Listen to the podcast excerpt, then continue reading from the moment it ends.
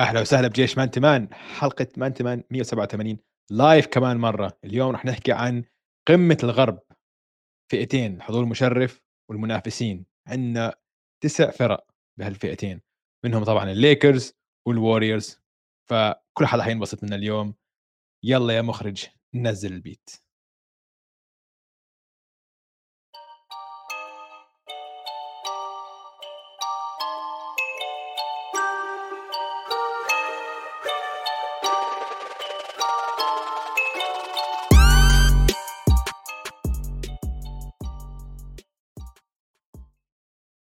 هلا دويس كيفك؟ هلا هلا أوجي. أهلا وسهلا فيك وأهلا وسهلا بالكل بالحلقة رقم 187 من بودكاست أمان تمان على استوديو الجمهور. أنا اسمي أوجي معي زي دائما دويس هلا والله. بودكاست مان تمان نغطي عالم ال NBA بالعربي. اليوم حلقة رهيبة. عم بقول لكم حلقة هاي مميزة عشان حنغطي فيها أكبر الفرق اللي دائما الناس بيسألونا عنهم الليكرز لبران Golden State يعني حنمر على كل المنطقة Clippers. الغربية كواي جا ال Grizzlies آه نعم لوكا. ال Mavs زايون ال Pelicans نجوم نجوم نجوم كل محل كل الناجتس، محل كل محل بس قبل ما ندخل بحلقة اليوم نطلب منكم تعملوا like و subscribe إذا عم تسمعونا على بودكاست. لا تنسى إنه تقيم البودكاست خمس نجوم. هذول الاشياء كثير بيساعدونا. حتى لو أنتم عم تسمعونا من زمان آه لو بترجع تعمل like كمان مرة و subscribe وتقيمنا كمان مرة هدول شغلات كثير بيساعدوا. فاشتركوا كمان بقناة استوديو الجمهور. ويلا خلينا ندخل بحلقة اليوم عشان قبل ما ندخل بفرق الغرب أوجي. صار عندنا كم من آه شفنا كم من لاعب رجعوا من الإصابة بال pre-season والصراحة رجعت أتحمس على الموسم عشان الواحد ناسي كم من لاعب كان مصاب الموسم الماضي. آه. كثير كان لعيبة كبار مصابين وما شفناهم كل الموسم. صح. يعني زايون كواي بول, جورج okay نص الموسم راح. آه ديم مايكل بورتر جونيور جمال موراي كل الشباب راجع. كلها صحتهم تمام كلهم متعافين ف رهيب رهيب صراحة. هلأ شوف أنا ما بحضر ال pre-season الكل آه، بيعرف ولا. هذا الحكي. وراح أحكي لك اليوم قصة ليش ما بحضر ال pre-season بدك تعرف؟ ليش؟ بالزمانات آه، أيام التعب أيام ال أيام ال ال ال ال darkness خلينا نسميه. الأيام الصعبة بحياتي كمشجع لل Raptors. لما كنا ناكل قتلة دائما عم ما عم بحكي يا جماعة أيام تورونتو. حتى ما كنا نوصل ال play عم بحكي 2006 2007 2009 2010 2005 هالأيام هاي. آه. لما كنا بس ناكل قتلة كنت دائما أحضر ال pre-season أتحمس كثير على ال pre-season وكانوا دائما يفوزوا 7 1 8 1 6 0 إنه يدخلوا على ال pre-season يكسروا. فأنا آمالي تطلع بالسما أقول أوف هذا هو الموسم اللي راح يكسروا فيه. بيبدا الموسم نتكسر فيه. فتعلمت الدرس بطريقة صعبة جدا إنه ال pre-season ما حدا مهتم فيه ما حدا سائل فيه ما اللعيبة عم عم بتعل- بتعودوا على أشياء جديدة هون هناك ما حدا بده ينصاب ما حدا عم ببذل جهده. فشو صرت أسوي؟ أمنع حالي إني أحضر ال pre-season عشان ما أتحطم بعدين بالموسم. فأنا ما بحضر مباريات كاملة بال pre-season بس حلو بالموضوع. عن اللي انت عم تجيب سيرته انه لما افتح التليفون واقعد اطلع على ال highlights يا أخي حلو تشوف كواي على الملعب حلو تشوف زايون عم ب dunk على واحد بس ال highlight بديش احضر المباراه بديش اقعد اطلع بالتكتيك اللي عم بيعملوه ما بدي ولا إشي من هالأمور هاي بس بدي أشوفهم بزي سلة عم بيلعبوا على ملعب سلة وهذا الحكي حلو. زي ما أنت حكيت بحمسك للموسم والموسم ضايل له يا سيدي العزيز أسبوعين راح نكون نحن بدينا فيه يا له من موسم ناري راح يكون. وخاصة بالمنطقة الغربية هلأ حندخل فيها أوف. آه. عندنا بس خبرين سريعين كمان نحكي عنهم آه، أولهم على السريع تايلر هيرو ابني آه، موسم ممتاز كان السنة الماضية أخذ 6 Man of the Year مددوا له عقده 130 مليون أربع سنين نصب ولا انتصب عليه يا أوجي؟ لازم أنا أسألك السؤال نصب عليهم ولا انتصب عليه بس بصراحة لو أنا بسألك يا راح تحكي طبعا آه، عادله 100%. ولا اللي هو حق لأنه راح. يكون ابنك بدك مصاري لا بالعقل شو مان واحد إنه شوف أثبت حاله آه، أظن نحن بنعرف تايلر هيرو مين هو كلاعب صح لا لسه هداف. سقف.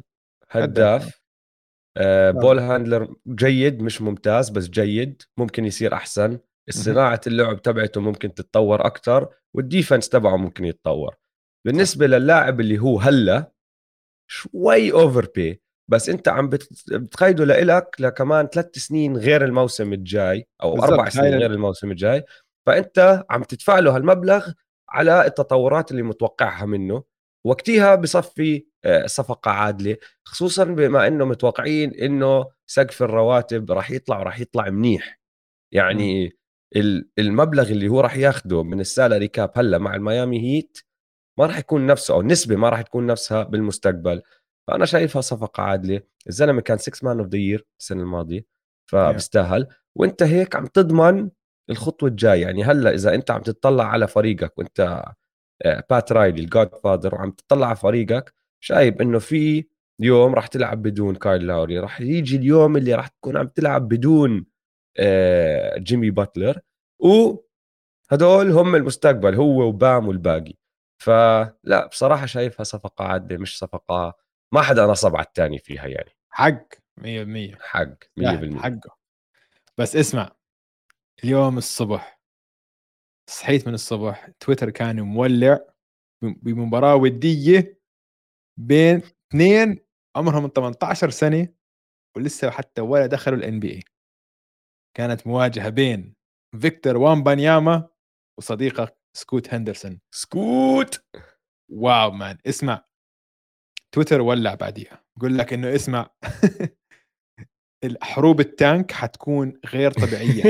اسمع حلقة حرب تقارير ال tank. ال tank راح Oh تكون my God. رائعة آه،. هذا الموسم رائعة اسمع مش بس هيك يعني في كمان واحد صحفي بتابعه بيقول لك إنه عدد اللعيبه حاليا ما بتحطهم بصفقة مع فيكتور وامبانياما ما بتعدى خمسه في أربعة بس التوقعات والأمال لهالدرجه فيه. إنه في أربعة بيقول لك اللي هم آه يانس جوكر لوكا وستاف اللي ما بتحطهم بصفقة اليوم ما بتبدلهم واحد بواحد مع فيكتور وامبانياما يعني هلا شوي السؤال- هلا هذا السؤال. مش إنه يعني هو افضل من الباقي بس إنه لعمره وإيش قيمته للمستقبل. يسوي وهيك إنه آه للمستقبل طبعا المستقبل كمان بس already man المباراة كانت مش طبيعية. ورجانا أشياء مرعبة الصراحة. أول شيء اللي ما بيعرف فيكتور وامبانياما طوله 7 4 7 4 يعني طول بورزينجس بس بتحرك زي كيفن دورانت. ويعني dribble اسمع هو زي زي. كأنك مسكت كيفن دورانت ومطيته أكثر أيوه. مطيته بس بس يعني كمان زدت عليه dose شوية رودي جوبير و dose شوية ستيف كاري. فهمت علي؟ آه عشان لأنه عشان تسديدته حلوة. ال- ال- الحركة ال handles تبعونه حلوين بس بيلعب defense شوي. يعني شفت ال block اللي أكله سكوت؟ آه. هو مع man و وامبانياما مع ال man تبعه. عم بيطلع من ال paint سكوت طلع عن واحد. اجى بده يحط dunk نط قال له لا. وقع هداك على الأرض يعني. فمية بالمية زي كأنك زدت هدول العناصر من كل هدول اللعيبة ومديتهم الحركات اللي بيستعمل ال- التحكم تبعه بالكرة والفيدويز والطريقة اللي بيسدد فيها هو طوله 7 4 مش مفروض يعملها واحد طوله 7 4 بس حتى آه. لو واحد طوله 6 9 6 8 قوية جدا. بالضبط فهمت علي؟ لا لا آه، اسمع بلا شك هذا أكبر موهبة رح تدخل ال NBA من و... من أيام لبران جيمس لهالدرجة يا جماعة like اللي اللي شفناه شيء كثير مميز شيء كثير مميز هم اثنين صراحة إنه يعني سكوت هندرسون كمان مش قليل ابدا إنه أحكي لك سكوت بمين بذكرك؟ سكوت اسمع handles عنده ال quickness تبعت كايري مش كايري بس من ناحية ال- ال- تغيير الحركة okay آه. غير تشك تشك هيك شفتي بس مضخم أكثر من كايري زي آه. داريك روز شوي في شوي ديريك روز بس حركته سلسة أكثر ديريك روز كانت. آه. كثير هيك ما بعرف كيف قوة أوصفها، خارقة. بس كانت قوة هيك و ال hard cut هذا فيه. شوي شوي فيه شوي من المرونة تبعت كايري بس مع هيك بقى أقوى. ال explosiveness تبعت داريك روز اسمع شوف في واحد شبههم شبهه شوي ببارون ديفيس في شوية بارون ديفيس عجبت عجبني التشبيه. من ناحية إنه كيف لما دخل لما اخترق وهيك بارون ديفيس كان عنده نفس ال... هيك اللياقه البدنيه تحت. تحت السلة. آه عجبني التشبيه شوي.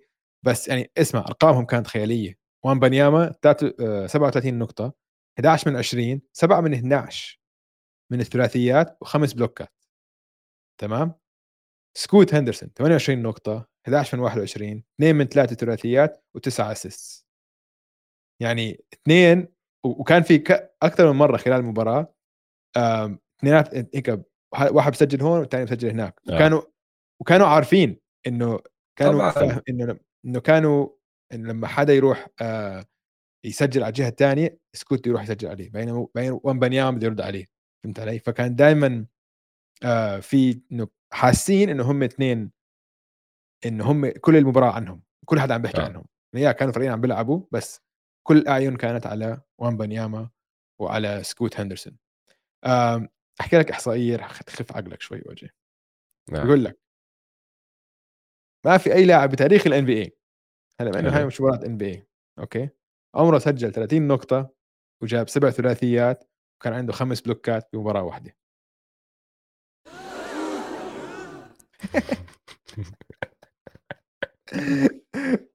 آه لا بصراحة بصدقها لأنه يعني هي شغلة تسديد الثلاثيات.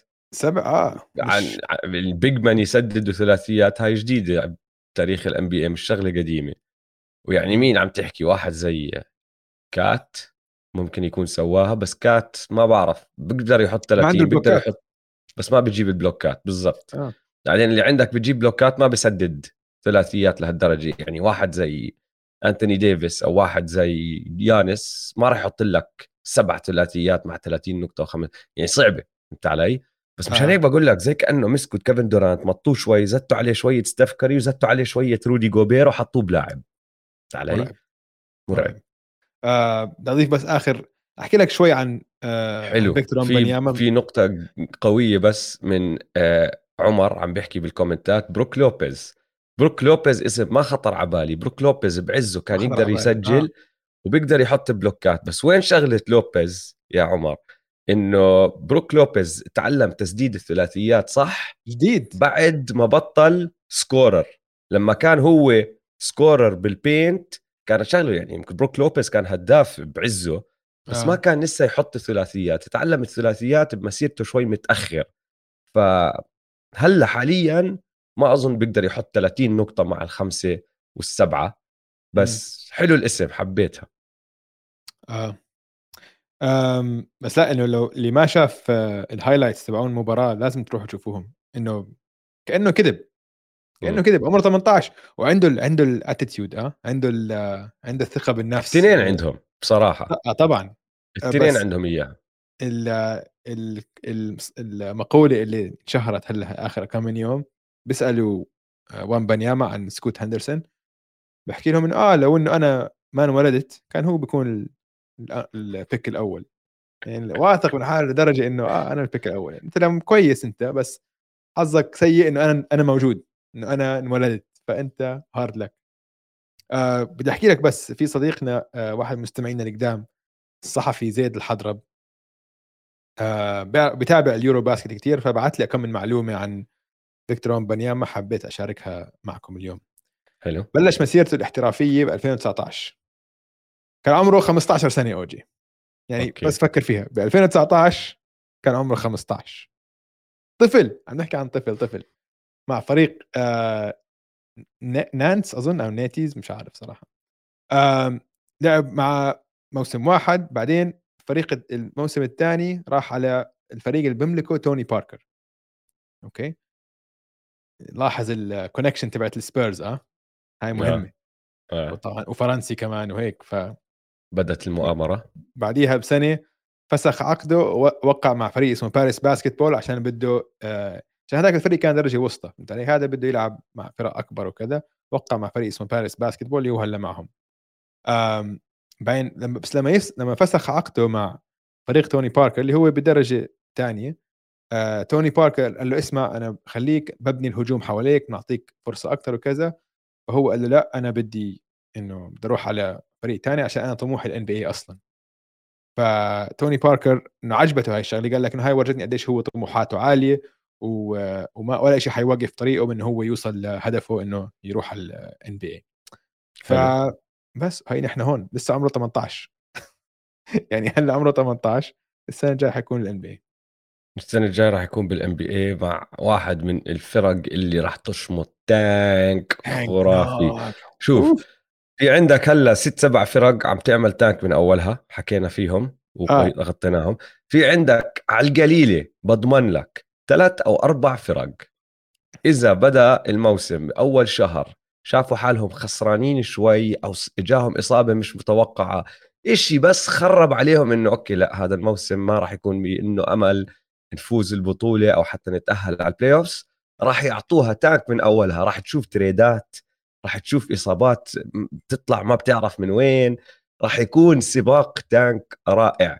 أنا أنا حاسس هذا الموسم راح يكون عندنا الجزء الأعلى من الموسم نار والجزء السفلي نار كمان بس عكسي. عكسي بالضبط. تعرف أنا شو بتمنى لو لسه كانت الاحتماليات إنه أنت لو آخر فريق تاخذ ال pick الأول هيك زمان كانت أو عندك يعني آه. احتمال كثير أعلى لو أنت الأخير كان جد في يمكن فرق تروح الموسم الكامل ما تفوزش ولا مباراة. صفر مباراة إنه جد نروح صفر. نكون اسوء فريق بالتاريخ. قد إيه كان اسوء فريق لل Sixers تسع انتصارات. آه مش ال Sixers كان ال Bobcats من ناحية آه من ناحية سجل بس كانوا بموسم اللي هو الموسم ال lockout. آه. هلا بجيب لك إياه. آه هيو. آه ال Charlotte Bobcats بال 2011 2012 م. كانوا كان سجلهم سبع انتصارات و59 خسارة. بس lockout بس كان lockout season فكان 66 مباراة بدل ما يكون 82 بس من طيب. ناحية نسبة الانتصارات هاي أوطى نسبة انتصارات بتاريخ ال NB طب لموسم 82 لموسم كامل بتعرف مين أقل واحد؟ ما بعرف. آه لموسم كامل ال 76ers أظن بال 1973 سجلهم كان تسع انتصارات و73 خسارة. تسعة. آه فتسعة. مزبوط حكي. آه أنا أنا متذكر رقم تسعة بس فكرتهم آه. واحد من ال process teams لا ال process آه. جابوا 10 بال 2016 10 72 آه. يعني من ال top 3 اثنين لل Sixers حلو. wow. آه رافعين راسهم لجماعة فيلي. رهيب. فجد من شان فيكتور ممكن الناس ممكن السبيرز يفوزوا مباراة واحدة بس. آه طيب آه قبل ما ندخل على الفرق بس بدي أعطي update وأجاوب سؤال. السؤال من صالح ليش ما بتجيبوا قصص لاعبين كيف بدوا وين وصلوا؟ يا صالح في عندنا بودكاست Step Back اسمعوا هو كل البودكاست هيك قصص راح يعجبك. آه والسؤال الثاني وشغلة كمان عم تيجينا على تويتر أجاوبها. الناس عم بيسألوني شو صار مع ال NBA ومباريات ال preseason اللي بابو ظبي اولا شكرا جميعا جدا على دعمكم على التغريدة. يعني قرقعتوا راسهم لل NBA يا جماعة. لليوم لسه قاعدين بيعملوا لها retweet الجماعة. بدخل مرات بلاقي retweet retweet آه. وإجانا من الحساب الرسمي آه، حكوا معنا قالوا لنا يا إخوان القرار مش من عندنا من إحنا ماسكين الحساب آه، ما عندنا هذا القرار. القرار مع HQ وبيقولوا له بيقولوا لنا إنه هاي السنة ما في ميزانية بعرفش إيش. أعطونا أكم حجة هون هناك. للأسف الشديد يعني ما راح نروح ما راح نشارك فيها هاي المرة. بس شكرا لكم يا الجيش Man to Man لانكم من وراء هالتغريدة ومن وراء ال retweets وصل الحكي لعندهم. وصل 100% وحكوا لنا إياها لنيويورك وصل للمكتب الرئيسي وصل. فإن شاء الله يصيروا يفكروا فينا للسنين الجاي أو لأي نوع تعاون أو أي نوع حدث ممكن يصير بالشرق الأوسط مع ال NBA فبس هاي هي كنت بدي أجاوب عليها لأنه بعرف إنه كثير ناس سألوا عن الموضوع. وبس دويس نبدأ بفرق الغرب والحضور المشرف. yes sir طيب. هلأ في فريق أنت كنت حاطه ب شكرا للمشاركة طبقه آه. أسفل وأنا حاطهم هون اللي هم ال Blazers. ال Blazers. آه. فأنت عندك أكم فريق بهاي الفئة؟ خلينا سبعة أو ثمانية. آه. لا طب سبعة. أنا عندي ستة. أربعة خمسة ستة سبعة. آه عندي سبعة. أنت عندك سبعة أنا عندي ستة. الاختلاف الوحيد بالأعداد هو لأنه ال Blazers موجودين. أظني راح نكون متفقين على باقي الفرق لأنه بصراحة طلعت على ال West وشوي واضحة الشغلة. آه. أنا تفاجأت فكرت حيكون فكرت حيكون حتكون أصعب لا. أو حيكون عندنا منافسين أكثر بس بعد لا ما... لأنه في طبقة أعلى ولما نقعد نحكي فيهم مبينه وواضحة إنها أعلى. وين راح يكون عندنا الموضوع حلو؟ هاي الطبقة اللي عم نحكي فيها اللي هي الحضور المشرف اللي أنا حاطط فيها ست فرق أنت حاطط فيها سبعة. لما نيجي نصنفهم الحلقة الجاي بالتوب 10 وقتها عجقة كتير راح تكون الشغلة لأنك عم بتدخل فرق الشرق وعم بتدخل فرق غرب وعم نعمل نحن قائمة المنافسين هون راح تقلب عجقة. بس لما تطلع على ال West أنت عم تحكي ملحمة هو جد راح يكون ملحمة لأنه نحن عم نحكي فيه يعني أنا حاطط ستة وثلاثه في تسع فرق بدها تدخل ال playoff على القليلة أنت حاطط لي عشرة كمان فهمت علي؟ فراح تكون ملحمة بس في ثلاث فرق شوي أعلى مرتبتهم لما تطلع عليهم تطلع الفرق تبعتهم على التوقعات من الباقي. والباقي okay فرق ممتازة بس كل وحده فيه وكل فريق فيهم فيه نقطة ضعف قوية جدا وهلأ راح نحكي فيهم. فخلينا نذكر الفرق قبل ما ندخل فيهم. احكي لي إذا في أي اختلاف مع إني زي ما قلت لك ما بتوقع. أنت عندك ال Blazers زي ما حكينا حطيناهم على جنب بعد ال Blazers أنا حاطط ال Timberwolves ال Pelicans ال Suns راح نحكي فيهم ال Grizzlies ال Mavs وال Lakers هدول الفرق كلهم اللي أنا حاطتهم بفئة الحضور المشرف. طبعا هدول مش مصنفين يا جماعة هدول بس كلهم بفئة واحدة. في أي اختلاف؟ أم لا هدول هم. فيعني, فيعني أول ثلاثة هم طبقة منافسين هم ال Nuggets ال Warriors وال Clippers بالضبط. لأنه هدول الثلاثة طبقة أعلى من الباقي. اللي آه. نحكي عنهم كمان. آه. 100% طيب خلينا نبدأ بمين أعطيني فريق. اليوم أنت راح تنقي يا خلينا نبدأ بال بال Wolves أنا بال Wolves حاطيك إياهم بت... عشان عندي إياهم بترتيب. حاطيك إياهم من تحت لفوق. طيب ال Timberwolves آه. دخل عليهم Rudy Gobert أكبر اسم طبعا. وهو السبب الوحيد اللي راح نحكي فيهم شوي. دخل عليهم Kyle Anderson Slow Mo Bryn Forbes و Austin Rivers طلع من عندهم Pat Beverley Malik Beasley و Jarred Vanderbilt من ناحية أسماء بارزة. التساؤل اللي عندي بال بال لعيبة هدوهم من جابوا Dozier تبع الناجتس كمان. إنساني جيد منه. كان مان. إنساني مش منه. مش سيء مان مش سيء. إنساني منه. و... واريك باسكال من الوريوز إنساني منه. لا من الجاز كان من الجاز أخي إنساني منهم الاثنين مش أسامي بارزه يا دويس لا بس جيد. مش دوجر كان جيد.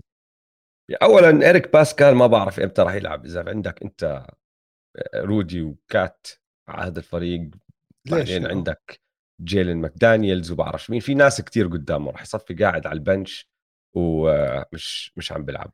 المهم أنا الشغلتين اللي بدي أذكرهم بس باين عن ال... نسيت أهم أهم departure باتريك بيفرلي حكيته. أول اسم حكيت آه حكيت؟ okay. آه.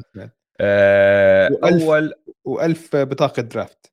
وألف بطاقة draft ما ذكرتها بس صح بطاقة draft كل مستقبلهم راح عشان رودي جوبير. مهمه آه هي شغلتين اللي بدي أحكي فيهم. الأولى اللي هو الطريقة اللي اللي عم ببنوا هذا الفريق المدير العام الجديد تبعهم اللي دخل عليهم اللي كتير بيحترموه الناس لأنه هو كان تبع الناجتس. آه، كونلي اسمه تيم كونلي. داخل عليهم من الناجتس وهو اللي بدأ بنى الناجتس الحاليين دخل عليهم بعد ما تم طرد المدير العام السابق السنة الماضية وعلى طول خش يعني بقوة فتح الباب شمط شلوط ودخل عليهم قال لهم يلا نعمل حركات وأول حركة كانت رودي جوبير. كل الدوري ماشي بطريقة هو قال لك أنا بدي أمشي بالعكس. كل الدوري ماشي positionless كل المراكز بتلعب و switching وكل هالأمور هاي. عم بصغر شوي الدوري تلاحظ العمالقة يعني غير إذا واحد زي ويمبانياما اللي عم نحكي عنه بيقدر يعمل كل شيء بطلوا يركزوا عليهم كتير صاروا يركزوا على الوينجات ال power forward صار حجمهم أصغر شوي كل هالأمور هاي. هو قال لك ما بزبط معي أنا بدي أروح بالعكس بدي أرجع للتسعينات بدي twin towers اللي كانت شغلة وسوى twin towers بس مع لمسة متطورة لمسة حديثة اللي هي إنه واحد من هال twin towers برج من البرجين بيقدر يسدد ثلاثيات. اللي هو طبعا كات. فأكبر تساؤل عند الكل كيف راح يلعبوا هدول الاثنين مع بعض؟ يعني كات بحياته ما لعب ال four دائما بيلعب بال five. مرة واحدة أنت راح تلعبه بال four وعم بتلعبه ضد ناس إنه على الهجوم مفروض مفروض بحجمه يستغل من هذا الفرق بس على الدفاع كمان راح يلف حواليه دوائر وهو قاعد بلحق وراهم فما بعرف كيف راح تزبط. زديت جنبه رودي. راح نحكي عن ال playoff كمان شوي ورودي شو بصير معه بال playoff كمان شوي بس يعني okay بعطيك ال defense تبعه وبساعد بهالثغرات بس عم ب... يعني عم بفيد الفريق ولا ما عم بفيد الفريق؟ شلت بات بيفرلي على راسي وعيني مش point guard تقليدي بس هلأ أنت سلمت الكرة لدي انجلو راسل وقلت له دي انجلو راسل أنت ال point guard تبعي وجنب دي انجلو راسل عم بيلعب Ant-Man انتوني ادواردز لا هاد ولا هداك بحب يصنع لعب. فاصلا مين راح يوصل الطابة لجوا؟ مين راح يوزع لعب؟ فشوي في كتير كركبة لهذا الفريق. اللي هو عمله حركة جريئة على راسي وعيني بس ما بنعرف شو راح يصير فيها. يعني في تساؤلات كثيره ما بعرف إذا راح تزبط إذا ما راح تزبط. شغلة مثيرة للاهتمام بس وأنا 100% راح أكون عم بحضر الولفز عشان أشوف شو عم بيصير معهم. آه إيه اسمع إنه حركة قوية. قال لك إنه خلينا نحاول نفوز هلأ. بس يعني أنت هلأ بالحركه هاي إنه خلص إنه هذا الفريق إنه وين ناو صرنا هلأ. ما مش فريق المستقبل هلأ عشان ما عندك بطاقات درافت أنت. فأنت هلأ عم بتراهن إنه هذا الفريق حيوصلك للنهائيات أو تربح بطولة فيه أو اللي بدك إياه. يعني إذا الهدف إنك تربح بطولة هذا ما أعتقد يعني هذا كل كل إداري هذا وظيفته يبني فريق آه. يربح بطولة. هذه أحسن version من الفريق. عشان انت غيرت إحنا حكينا لما صارت الصفقة انت غيرت ال timeline تبع هذا الفريق. كان الفريق هذا عنده مستقبل واعد. مرة واحدة انت قلبت كل شيء وحطيت الضغط على هلا مستقبله هلا فيش. بأنه لسه Ant-Man عمره 20 سنة؟ 21 سنة. 21 انه لساته ما لسه مطول يدخل عزه. فهو هاي هاي عشان هذا السبب الرئيسي أنا وياك ما حبينا الصفقة عشان انت غيرت ال timeline هلا انت ليش مستعجل كنت ضغطهم.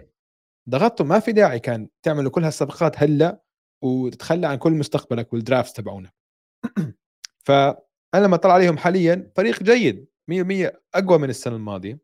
100% أقوى بصراحه آه كمواهب طبعا وعندهم سبع لعيبه ممتازين solid okay؟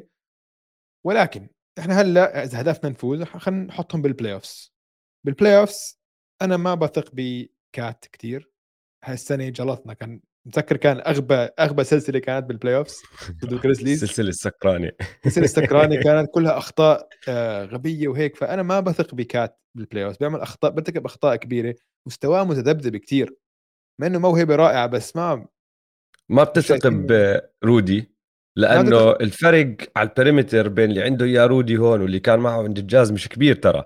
دي انجلو مش lockdown defender ولا أنتوني إدواردز بمس... بمسيرته حاليا يعني لسه بيقدر عنده المقومات إنه يوصل لهذا الشيء بس لسه ما وصل آه. لهي المرحلة رودي center تقليدي. وكثير آه محدود على الجهة الهجومية ما بيسجل فهو ما بيشكل خطر على الجهة الهجومية وبال playoffs على الجهة الدفاعية الفرق ممكن تستغل نقاط ضعفه تسحبه برا ال lane وخلص بطل عندك آه، الدفاع هاي صخرة الدفاع بالنص وشفناها كل سنة اخر آخر ثلاث سنين شفناها. ف ما بعرف ما تق... ما بعتقد ما راح تتكرر كمان مرة. دي انجلو راسل ما بعرف إنه جد بيختفي بال playoffs هاي السنة ال playoffs كان سيء جدا. مستواه متذبذب. آه عندك ال role players سلومو أنا بحبه كتير.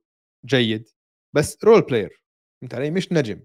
ماكدانيلز كمان role player ممتاز. يمكن تحسن كتير بس لحد الآن role player جيد. يعني بيلعب playoff series اوستن ريفرز اوستن ريفرز بيلعب شوي. آه برنس نفس الشيء بس رول بلاير بيلعب رول بلاير كلهم رول بلايرز فبصفي كل الضغط وين؟ على انت مان على انتوني بس انت مان راح ياخذ قفزة. أنا ما هي. بحكي لك إياها. هذا هو اللي نخلي عيننا عليه. انت مان انت مان مش ناقصه أي ثقة بالنفس. موجودة بالسماء والسؤال هو مش إذا راح ياخذ قفزة هو قديش كبيرة راح تكون القفزة. فهمت علي؟ آه. لأنه أنا بعرف هي هي السؤال هو هل راح تنتهي هاي السنة؟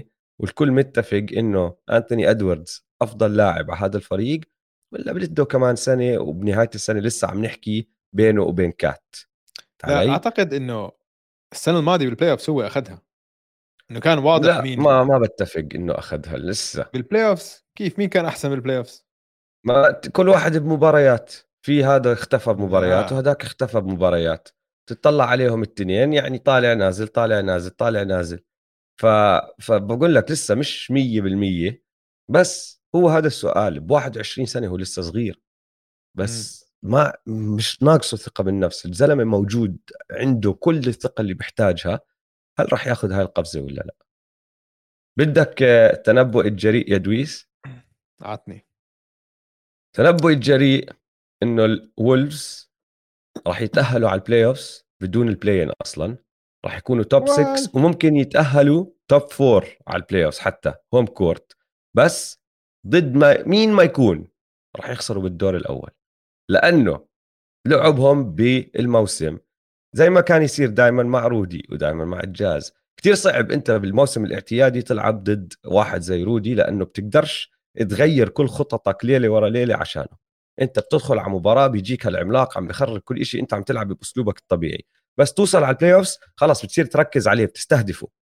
كل خططك تتغير وهذا اللي بيصير سنة ورا سنة ورا سنة. عشان هيك دائما الجاز كانوا من أول اثنين ثلاث فرق بال NBA بعدين يوصلوا ال playoffs يصفوا يعانوا ماكلين هواء راح يصير نفس الشيء مع هدول. إذا إذا إذا بداية الموسم ما رك ما ركبت على بعض الأشياء وأخذت شوية وقت ممكن ينزلوا للسادس خامس إشي هيك بس بتوقعهم يكونوا فريق ممتاز وجيد بال regular season راح يتشطبوا بال playoff وبتشوف. لا لا لا أتفق man لا أتفق. هدول play-in play-in آه 100% مستحيل top 6 نختلف وأنت مستحيل. راح تشوف. مستحيل. وبس للعلم already هو فريق انت مان بالنسبة لي إنه يعني بال playoff السنة الماضية كان واضح مين أفضل لاعب على الفريق. واضح واضح. واحد بقدرش يضل على الملعب بقدرش بقدرش يوقف حاله من إنه يرتكب أخطاء غبية. ف ما هداك ارتكب أخطاء لسه أخبأ كمان ما هاي آه هي. بس أخطاء بس على الملعب. كانوا عم بيرتكبوا الملعب. بس واحد منهم عمره 20 واحد عمره 26 ف وأول playoff وهيك ف يعني. السنة الماضية فازوا 46 مباراة. قديش معطينهم فيجاس؟ فيجاس معطينهم أحسن شوي 48 ونص. أنا بتوقع يكونوا 46 آه، فبتوقع under بتوقع أقل شوي. أنا بتوقع فوق ال ال السنة الماضية يعني فوق ال 46 48 منيح بتوقع حوالين ال 48 make sense هيك بس طالعين من الدور الأول خذها مني. لا هذول طيب. آه اللي بعده. مين عندنا؟ فانا بتصنيفي حاطط البليزرز هم التاسع. حاطط آه، التمبروولفز العاشر بليزرز تاسع حكينا عنهم المرة الماضية. بس نقطتين سريعين أو ثلاث نقاط سريعين عن البليزرز عشان حكينا عنهم المرة الماضية.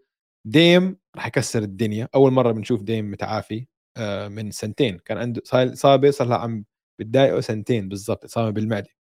آه، سايمونز أظن حياخذ قفزة أخذ قفزة السنة الماضية حي... حيكون له دور كبير هاي الموسم. شغلة الناس ما كثير تعرفها إنه سايمونز واحد من أفضل لعيبة ال NBA بال catch and shoot threes مع ديم حيكون عنده كثير catch and shoot threes حيكون ممتاز وجرانت أحسن مدافع على القوس لعب معه ديم وكانت هاي دائما مشكلة البليزرز مع سي جي إنه دفاعهم كان سيء. جرانت واحد من أفضل المدافعين على القوس ال NBA لا بس كوفينغتون بيلعب تحت أكثر جرانت بيلعب بيمسك ال guards أكثر على القوس. كوفينغتون هيك more power forward hybrid فهمت علي؟ جرانت ك 1 on 1 defender الاحصائيات المتقدمه بتقول لك كثير كثير أحسن خاصة ب 1 on 1 defender ف آه بس هم عملوا آه زي كأنهم ما تعلموا من دروسهم رجعوا عملوا نفس الحركة. ما عملوها الآن قصد بس موجودة صارت رجعت صارت معهم. déjà vu عندهم two undersized guards عم بيلعبوا على القوس. يعني راح استبدلوا سي جي بانتوني سايمونز آه yeah. نفس الحركة. بس أنا بقول ديم لحاله بوصلها المركز التاسع لل play-ins طيب آه، بعديهم؟ بعد المركز الثامن تعرف مين حاطنا؟ مين؟ لا actually لا. آه الثامن. خلينا نحكي عن فريق ال... فريق الجميع. فريق الليكرز. أها. البليكنز؟ الليكرز الليكرز. الليكرز. آه. يا ساتر لهالدرجة عن حطيتهم. تحت آه آه. طيب مش عشان- الليكرز. الليكرز الليكرز الليكرز. مين إجاهم؟ إجاهم مليون اسم. اسامي بارزه مم. باتريك بافرلي. وان توسكانو أندرسون. ديميان جونز لوني ووكر سكاي ووكر توماس براينت دينيس شرودر جاهم كمان ناس ما راح نكمل عليهم. ديميان جونز حكيته. في كمان أكمل اسم. طلع من عندهم تيلن هورتن تاكر وثلاث أرباع الختاير اللي كانوا السنة الماضيه دوايت وين نعم؟ كارميلو طلع ولا لساته كارميلو طلع بعده بعده unsigned free agent يعني نص الختاير طلعوا جابوا هدول الجماعة. مم. بس ال- التساؤلات نفسها لسه موجودة بس زادوا عليها تساؤل جديد مهم. فنفس السؤال تبع السنة الماضية. بيقدروا يسددوا؟ بيق... هل هل عندهم shooters يلعبوا حوالين اي دي راس ولبران لأنه لا. اللي زادوهم مش عاطلين بس ولا واحد فيهم shooter ما عندك shooter إيه صح. فهمت لا علي؟ اسمع اللي زادوهم عاطلين كيف يعني؟ زادوهم مش عاطلين. بس مش مناح إيه، اسمع عاديين. أكبر اكتساب بالموسم كان باتريك بيفرلي آه طيب. طيب طيب باتريك بيفرلي هذا لا بس استنى أنا ما عم أنا بس عم بحكي على التسديد. آه يعني باتريك بحكي عن, بيفرلي مش من أفضل المسددين اللي عن كل شيء زادوهم. عن كل ما بالضبط هذا عم بحكي لك إياه. إنه ما زاد أنا اللي عم بس في ناس بسددوا أحسن من باتريك بيفرلي دخلوا على الفريق. مش عاطلين بس مش مناح. فهمت علي؟ يعني هو توسكانو أندرسون بنص الثلاثينات سكاي ووكر وصل ال 40% مرة بمسيرته بس مرة واحدة وصلها. في أسامي دخلت عليهم هلأ بيقدروا يسددوا 3 بس ما بتخاف منهم هم عم بيسددوا 3 فنفس التساؤل اللي كان موجود السنة الماضية لسه موجود. مين راح يسدد؟ مين راح يساعد. باقي الفريق بفتح المساحات هاي. لسه موجود. نفس تساؤل رس موجود. كيف راح يلعب رس مع هذا الفريق؟ بعده موجود. لسه في حكي إنه ممكن يتاجروا فيه. عم بيقول لك كل شيء منيح. هو هلا بال training camp هو بات بيف BFFs عم بيلعبوا مع بعض. بس كل حدا عارف إنه رس لسه موجود. وإيش ما يحكي آه، دارفن هام لنشوفه بأرض على الملعب بأرض الواقع ما راح أصدق إشي. تساؤل لسه موجود. تساؤل أنتوني ديفيس لسه موجود. يا أخي بتعرف إنه أنتوني ديفيس مباراة preseason كان محطوط على ال injury list لا. آه. كان محطوط على ال injury list لأول مباراة preseason tight back متت متت لما شفتها. ويعني و... و... يعني حتى لو بيلعب حتى لو ك... كوست... ما تحطوه يا جماعة إذا ما ماله إشي لا تحطوه على ال injury list لأنه. هذا أنتوني صار ديفيس نكتة. الكركبة الكركبة. الكركبة اللي عملها ب... ب... بعالم الليكرز عالم الليكرز صار عنده كوارث هذا الأسبوع أول شيء طلع الفيديو تبعهم هم عم بيلعبوا آه،. بالمباراة التدريبية لابسين النهدي والاصفر عم بتدربوا وفي حدا مصورهم 30 تسديدة ورا بعض ولا واحدة دخلت brick brick brick brick brick اكلوا هوا جمهور الليكرز بعدين طلع الخبر إنه أنتوني ديفيس محطوط على ال injury list. مسكوا راسهم وقعدوا ينتفوا بشوارع بشا... بشا... بشعرهم. الجماعه حرام مش عارفين شو يعملوا بحالهم. بس غير هيك زدتوا يا جماعة الليكرز تساؤل جديد هاي السنة على الفريق اللي هو وهذا خصه كتير بكم فريق رح نوصل لهم بعدين. ما عندهم حجم على ال wing. ما عندهم حجم على ال wing. هاي شغلة ما كانت مشكلة هلا صارت مشكلة. يعني برا عندك لاعبين بيلعبوا على ال wing طولهم فوق ال 6 6 اللي هم ليبرون جيمس ووينيان جابرييل. بس من اللعيبة اللي متوقع تلعب دقائق كتير أربعة تحت ال 6 3 فهمت علي؟ فأنت غير كل التساؤلات اللي كانت موجودة اللي ما حليتها صار عندك هلا تساؤل جديد. وإذا حليت إشي راح أحكي لهم. أنا شايف إنه آه، مركز ال center أحسن. توماس براينت انصاب قبل سنة ونص رجع شوي بنهاية الموسم الماضي. good decent player فهمت علي؟ أحسن من آه، دوايت المنتهي كان السنة الماضية. أو دي اندري جوردن الكارثة اللي اللي كانت تجربة دي اندري جوردن. فإذا بدك بهاي الشغلة زادوها. بس غير هيك بعدك انت خفان عقلك على أنتوني ديفيس. بعدك عم تتساءل مين راح يفتح يساعد بالمساحات ويسدد. بعدك عم تتساءل عن راس ويستبروك وهلأ صرت تتساءل طيب أنا إذا ما يجيني wing كبير يلعب ضدي. واحد زي كواي. مين راح يمسكه؟ طيب مسكته للبرون. لبرون عمره 38 سنة. بدك تمسكه أفضل wings بال NBA ليلة ورا ليلة ورا ليلة. فهمت علي؟ فالليكرز وضعهم شوي صعب. وضعهم شوف تركيب الفريق غلط. غلط. إنه يعني ما عندك ما عندك 3 point shooting ما عندك wing defenders هذول اشياء مهمين كثير الفرق كلها عم بتحاول تجيب منهم. 3 and D guys كل حدا عم بحاول يجيب بال NBA switchable 3 and D guys أنتم ما عندكم مش منهم بالمرة. صفر. ولكن ضل عندك لبران جيمس اللي هو لساته من أفضل خمس لعيبة بال NBA قدم موسم خرافي وأنا متأكد حيقدم موسم خرافي. هلأ آه علامة أكبر علامة سؤال هو انثوني ديفيس. انثوني ديفيس مفروض يكون top five player بال NBA مفروض. إمكانيات موجودة. ولكن انثوني ديفيس مشكلته الإصابات زي ما نحن بنعرف. ضله ينهار إصابات. هل بيقدر انثوني ديفيس يلعب يضل على الملعب؟ لازم يلعب انثوني ديفيس ولبران على الأقل 60 مباراة هذا الموسم على الأقل ليوصلوا لل playoffs وإلا شوف. جد بصير فيهم مثل السنة الماضية ما بوصلوا لل playoffs عشان بدون دول الاثنين انسى. أنا معك وطلعت لك طلعت على آخر أربع سنين مسيره لبران لأنه أنا حاطط عيني على عدد الدقائق اللي بيلعبها وعدد المباريات. من لما انضم للليكرز آخر أربع مواسم عم نحكي معدله 35 دقيقة بالمباراة.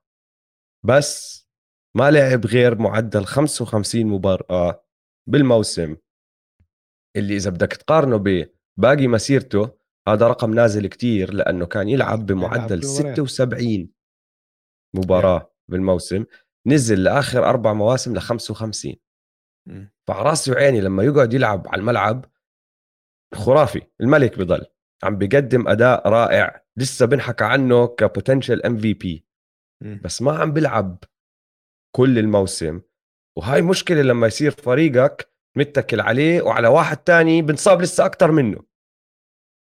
yeah, لأنه إذا الاثنين لعبوا احكي 65 مباراة الموهبة اللي موجودة عندهم تتخطى كثير من ال ال ال النقاط الضعف.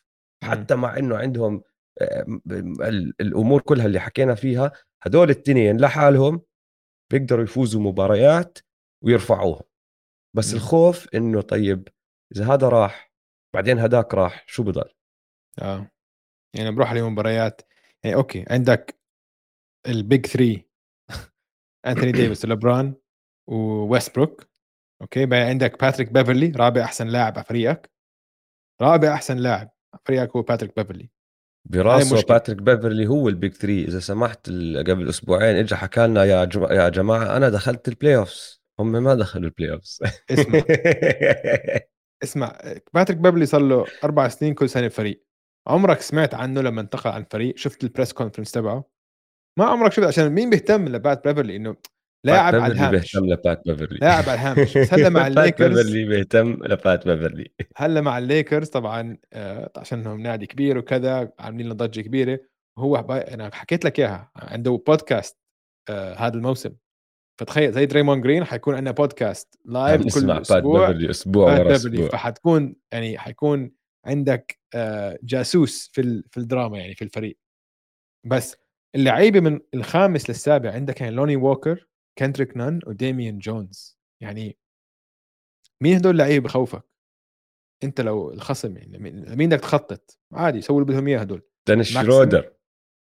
دينيس شرودر مش عارف أي دينيس شرودر حيجي. كريس بول ولا اللي شفناه كل دينيس شرودر ألمانيا ولا دينيس شرودر بوسطن وهيوستن و... شوف أنا الشيء الوحيد اللي بعتقد اللي ممكن اللي ممكن يساعدهم إنه لازم يكونوا دفاعيا ممتازين عشان الهجوم ما حيكونوا من ال top offenses صعب كثير مش شايفها ما عندك shooting بس لازم يكون لو دفاعيا خرافيين. بعرفش كيف بس هذا هو طريقهم الوحيد لإنهم جد يكون عندهم موسم ناجح يوصل ال playoffs وينافسوا. مع مع الفرق يعني عشان بدون defense هجومهم ما حيكون قوي. السنة الماضية فازوا 33 مباراة. أه قديش معطينهم فيجاس؟ آه 52 أه تحت. أكيد تحت. أكيد تحت under مجانين. under under مجانين، أنا ما فهمتهاش شاي لا لا لا under. under أكيد under أكيد under آه أنا آه تنبؤي جريء إنه ما راح يوصل ال playoff. أوف مو ما راح يوصل ال playoff. إنه حيوصل ال play-in بعدين حيخسروا. ما هلأ شوف الفرق اللي عم نحكي عنهم شوف الفرق الثانية إنه في- كل في- الفرق اللي حواليهم كثير مبنيين أحسن. يعني فهمت علي؟ لو لو في كل لو منافسه كل في حدا مش- منافسة في منافسة كثير ال- الغرب خاصة هاي الطبقة كثير شيء إنه كثير على بعض. ف بظن ما بيوصل ال playoff طيب. الفريق اللي بعده مين حطيت؟ الفينيكس سانز. الفينيكس سانز أوف هلأ أنت هيك عملت كركبة يعني حاطط السانز فوق البلكنز يا دويس. تحت يعني أحسن أعلى. إيه تحت عفوا إنه أسوأ. أسوأ آه، أوف. أسوأ. طب يلا نحكي عن السانز. السانز مين إجاهم؟ بصراحة ولا حدا يعني غير إذا بدك تحكي آه، لا. جافيل ماجي. لا عندك آه، اسمع قبل ما نحكي شو جبيل ماجي جبيل ماجي راح على مافريكس إيه جافيل ماجي راح؟ عفوا طلع من آه عندهم آه.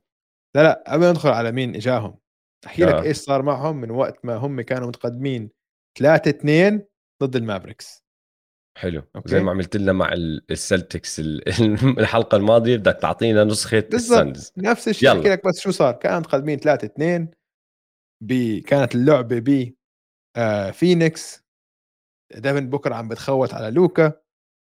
لوكا special متذكرين كل الحكي هاد؟ صح. و وبس. بعدين لوكا طلع من هالمباراة وحكى إنه كثير سهل واحد يحكي لما يكون متقدم. خلينا نشوف شو بيحكوا آه، بكرة. أو نسيت شو كمل حكى بس يعني حكى له كلمة هيك. بعديها مباراتين مسح فيهم الأرض. جاب فوق قد إيه كان معدله فوق 40 نقطة؟ المهم. مسح فيهم الأرض وفاز المباراة السابعة بفارق 200 نقطة.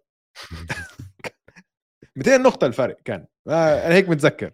لهلأ الصراحة متذكر قديش كنا مصدومين آه. بعد ما طلع عشان كنا متحمسين لجيم 7 مم. وما كان في مباراة تانية يوميتها فكان عندنا حلقة كاملة بس عم نحكي عن جيم 7 آم لازم نحط أي رقم كانت الحلقة عشان اللي يتذكر أنا بدي أروح أسمعها عشان متذكر قديش أنا كنت مسحوق إنه إيش صار. عشان السانز كانوا فريق ممتاز السنة الماضية بالموسم. كانوا نار كانوا فايزين. خلصوا الموسم بأحسن سجل وكانوا فايزين 64 مباراة بالموسم. صح. نار كانوا كانوا هم آه. المفضل إنه يعني السانز بطبقة لحالهم كانوا وخلصوا إنه الوضع تمام وكل شيء عندهم ما عندهم نقاط ضعف. كسرهم لوكا انكسروا فريق انكسر ما بعرف شو صار فيه انكسر. أنا بالنسبة لي انكسر هذا الفريق.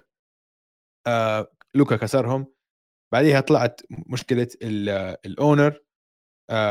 أول شيء لا بعديها طبعا صرنا نحكي عن إنه كريس بول خلص كريس بول صار تشوكر إنه أنت صار طلعت تشوكر. معصب إنه خلص إنه ما فيش في ما فيش فيها إنا كان في نقاش زمان لا وكان في ظروف ودائما كان لا في جوكر دائما آه دائما كان في آه صار عذر جوكر. إلا بطل في عذر لا كريس بول جوكر خلص. جوكر فهاي ص... هاي كمان هو بيسمعها هو مش مش إنه يسمعها نحن بس بيسمع كل بعدين آه الدراما مع المالك تبعهم. دراما دي. أندري. ودراما مع دي أندري لهلا بحكيش مع ال coach. بعدين الكراودر. جاي كراودر هذا بده يلعب مش عاجبه إنه كام جونسون حيكون starter وبعديها خسروا ضد السكسرز مش 36 الفيلادلفيا سيكسرز. مش الفيلادلفيا. ضد ال 36 من أستراليا.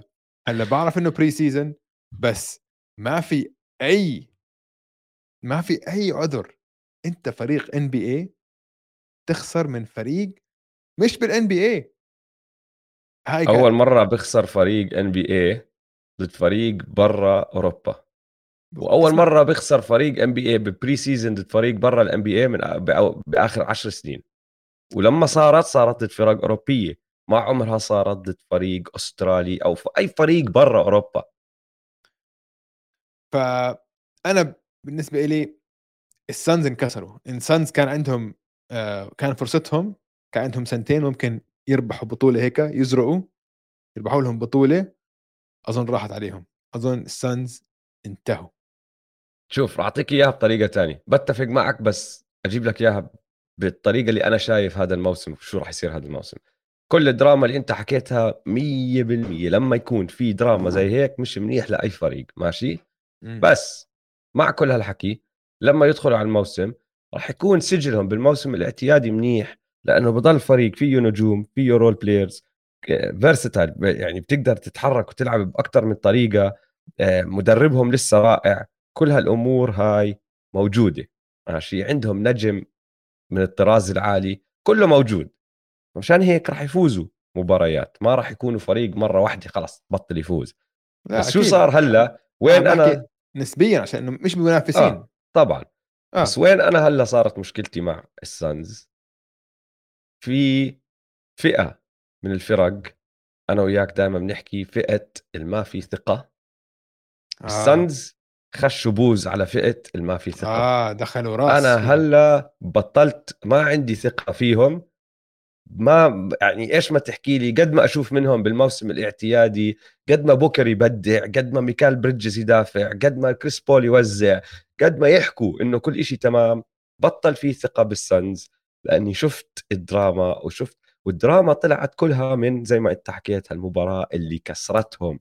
اللي كسرتهم لليوم من أسوأ الهزيمات بتاريخ الهزائم بتاريخ ال NBA بالشوط الأول خلص ال half الأول لوكا كان مسجل نقاط أكثر من الصنز آه.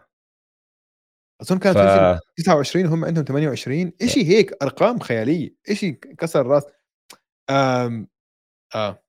ما, ما بطلوا ما. بطلوا منافسين وبطل في ثقة وبدي أزيد لك يعني- عليها تنبؤ الجريء آه. لهذا الموسم. أظن راح نبدأ نشوف نهاية كريس بول أو أظن دخلنا بموسم نهاية كريس بول إنه كريس بول انتهى. فهمت علي؟ راح يضل لأنه عنده ال IQ تبعه. راح يضل لاعب بفيد على ملعب سلة. بس أظن من هون لنهاية الموسم راح نرجع نطلع على هذا الموسم نحكي بطل كريس بول نجم.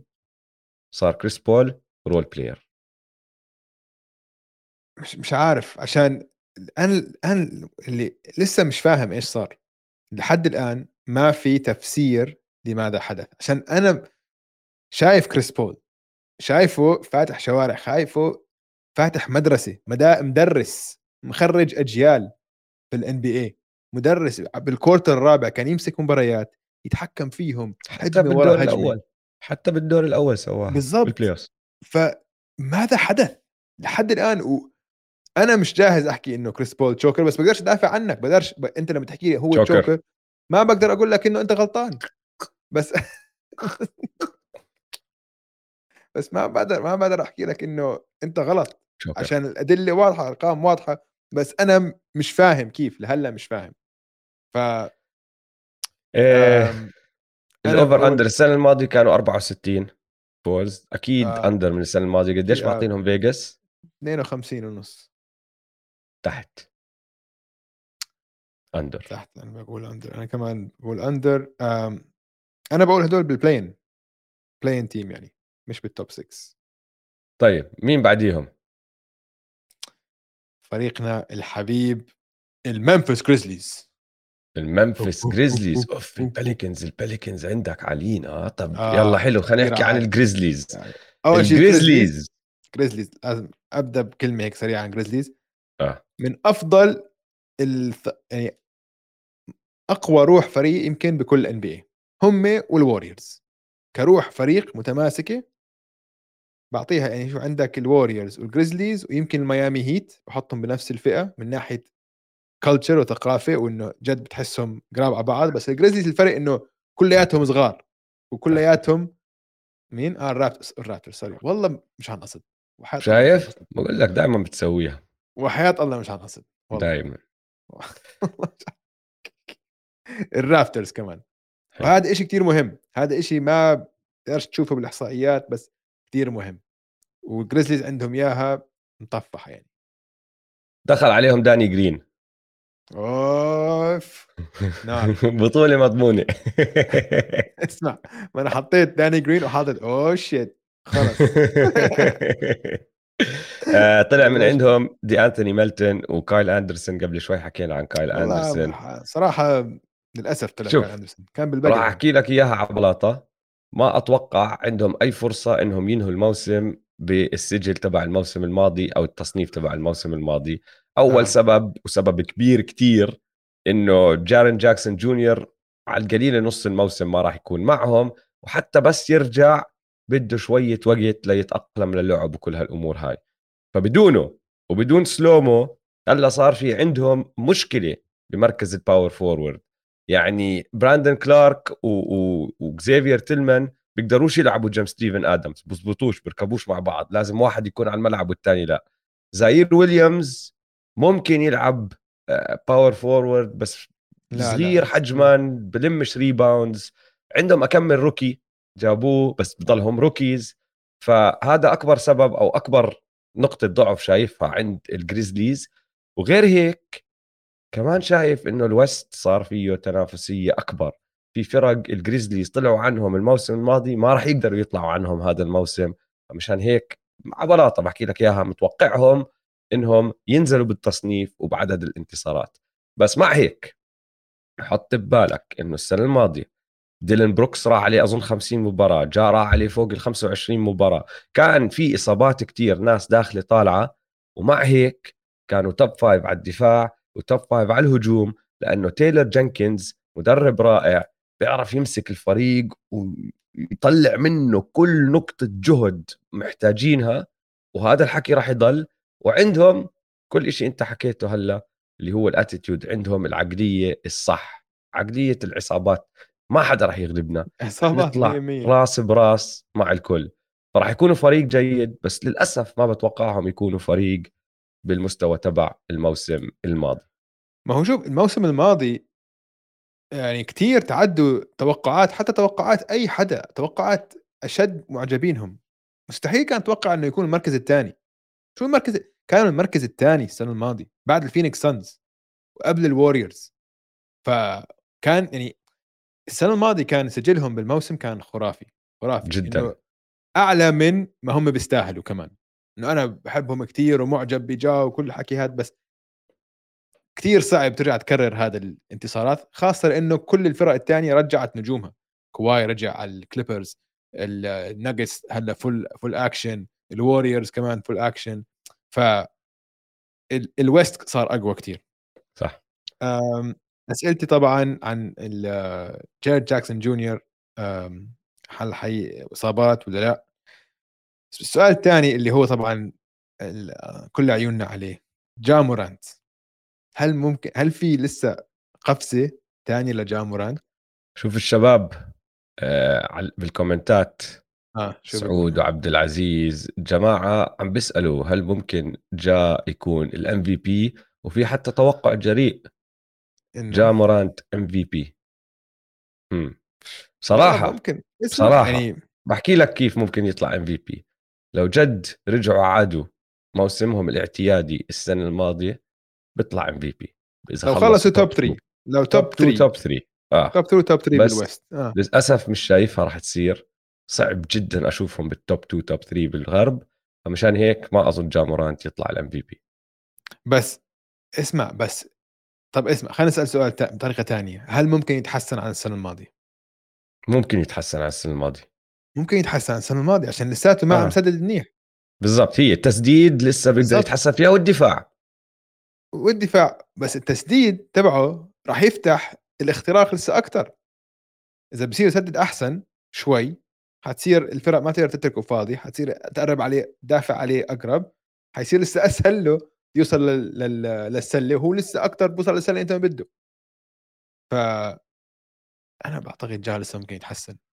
شفناه بال preseason هيك okay preseason وكذا بس يا أخي سلس كثير مشتاق له الصراحة. ولسه لهلأ بفكر شو كان صار بسلسلة الوريورز لو جا ما انصاب عشان كان عم بيفتح شوارع ما كان عندهم حل له ما كان عندهم حد يمسكه خاصة مع إصابة جاري بيتن آه جونيور بس هاي شغلة ثانية كمان إنه ما ينصاب. مهمه هاي. السنة الماضية كانوا 56 طبعا آه انتصار فيجاس متوقعين 48 ونص فمتوقعين أوطى شوي. أنا بروح أعلى شوي من فيجاس بس أوطى من السنة الماضية. يعني بحس هيك 50 50 هيك تفوزوا 50 مباراة. آه منطق. معك. بتفق. بخلصوا هيك رابع خامس سادس. إنه playoffs بس م... إنه مش play-in طيب. بت... بتجنبوا ال play-in ونكمل على الفريق اللي بعده وشغلة ال البيليكنز أنا حاط عيني عليها. هل وصلنا للبيليكنز ولا راح تحطهم فوق المافز؟ لا لا البيليكنز هلا. البيليكنز النيو أورلينز بيليكنز الفريق اللي سرق قلوب الجميع بال playoffs وحبب الكل فيه. وفريق يا أخي شوف مين إجاهم؟ رقم مثل دايسون دانييلز البطاقة أو الاختيار رقم 8 وزايون ويليامسون راح من عندهم كوكب بس رجع زايون العضرنجي النحيف اللي صار بالبري سيزون عم بدنك على الكل. وبصراحة كمان في شغلة اندر ريتد آه مع إنه مش إضافة جديدة للفريق لأنه لعب نص موسم معهم سي جي ماكولوم لأول مرة راح يكون عنده pre training camp كامل. ودخل عليهم بنص الموسم. ما تعلم ال plays تبعونهم ما تأقلم الفريق كل هالأمور هاي غير بنص الموسم دخل عليهم بعد trade هلأ بكون عم بيلعب معهم الأول عارف دوره عارف كل حدا حواليه رجع له زايون اتدرب مع زايون فبنقدر كمان نزيد هاي الشغلة مرات هاي بننساها إنه لما لاعب يروح من فريق لفريق بنص الموسم مش سهل عليه يتأقلم مع الفريق. في منهم بيعملوها على راسي وعيني بس كمان أنت المعسكر التدريبي بفيدك كثير بهاي الأشياء. بس ما طلع من عندهم حدا هاي النقطة الحلوة ما راح من عندهم أي حدا مهم أي اسم بارز فهذا الفريق حماسي راح يكون اولا بس عشان زايون موجود ثانيا عشان الطريقة اللي شفناهم بال playoffs وبال play-in السنة الماضية وأكبر وهاي... تساؤل لحظة آه. هاي مهمة كثير عشان لما تنهي الموسم بطريقة إيجابية هيك كل الصيف بيكون إيجابي فهمت علي؟ كل حدا متحمس آه. الروح الإيجابية زي ما صار مع السانز بعد البابل فهمت علي؟ انهوا الموسم على سلسلة انتصارات ثمان مباريات دخلوا الموسم الجاي متحمسين نار. أنا حتوقع بتوقع هيك حيصير بالباليكنز هاي الموسم. وكل التساؤلات عن زاين ويليامسون كم من مباراة راح يلعب؟ تعرف إنه زايون ويليامسون صح كان البطاقة الأولى بال 2019 من. وقتها لحد هلأ لعب 85 مباراة فقط موسم مع ال Pelicans يعني. بس بس معدلاته في هال 85 مباراة 25.7 نقاط 7 rebound و3.2 assist 60.4% نسبة التسديد من الملعب. الزلمة كل ما يكون على الملعب عم ببدع بس مشكلته إنه ثلاث أرباع وقته مش على الملعب. هاي المشكلة. أكبر أكبر علامة استفهام هي صحة زايون. وكل شيء عم بيحكوا لنا إياه طبعا إنه لياقته أفضل وتدرب ونزل وزنه وكل هالأمور هاي اللي حكينا فيها كثير مبين لا مبين. نزل نزل وزنه كثير مبين. آه. م. هلأ السنة الماضية دويس اذكرك بشغلة. هم بدوا الموسم بطريقة كارثية. آه. كان سجلهم ثلاث انتصارات و16 خسارة بداية آه. الموسم. آه. وبعدين عدلوا على حالهم. بعدين صاروا هالفريق اللي على الحفة. فهمت علي؟ إنه خلص راح تاخذ هالقفزة اللي هي شفناه بال playoffs وكل هالأمور هاي. بس بدون ما يخسروا أي حدا ب trade راحوا زادوا على حالهم واحد نجم ولاعب قوة خارقة بيعرف الفريق لأنه موجود معهم كانوا بيلعب معه أو بتدرب معهم وبشوفهم بالتدريب وكل هالأمور هاي وهذا اللاعب بيقدر ياخذهم للل level اللي أعلى. بس في سؤال حلو كتير وهو كمان تساؤل سأله هيثم هل هو داخل والفريق إله؟ ولا هل صار فريق انجرام لأنه السنة الماضية صار فريق انجرام فهمت علي؟ هاي هاي هي. هلأ هو هذا شوف هذا السؤال. هلأ عشان انجرام لما رجع زايون قبل سنتين لما كان يلعب انجرام نزل مستواه كتير. الموسم اللي قبله كان اول ستار صحيح. بعدين ف... مش نزل كتير بس أخذ خطوة لورا. إنه سلم زايون النجومية. الضوء الساطع صار على زايون. وإنجرام قال لك أنا بالخلفية. اسمع هلأ من ناحية شخصية عشان السؤال هذا شوي ممكن نجاوب أكثر من طريقة. من ناحية مين هو النجم الأكبر؟ زايون بلا شك. زايون بلا شك. زايون شيء ما عمره شفناه بحياتنا. وبموسم واحد كان معدله أعلى من أي موسم بعد انجلم لعب فيه. وجد ما له حل على الملعب لما يكون على الملعب. بس من ناحية شخصية الفريق لا لهاد ولا لهاد. فهمت علي؟ إنه ولا واحد فيهم عنده الشخصية القيادية، زايون لساته طفل، كل شيء قراته عنه إنه جد هو لسه طفل عم عم بنضج بمرحله نضوج. مش زي مثلا جاموران جاموران مثلا ماخذ إنه هذا فريقي هو القائد.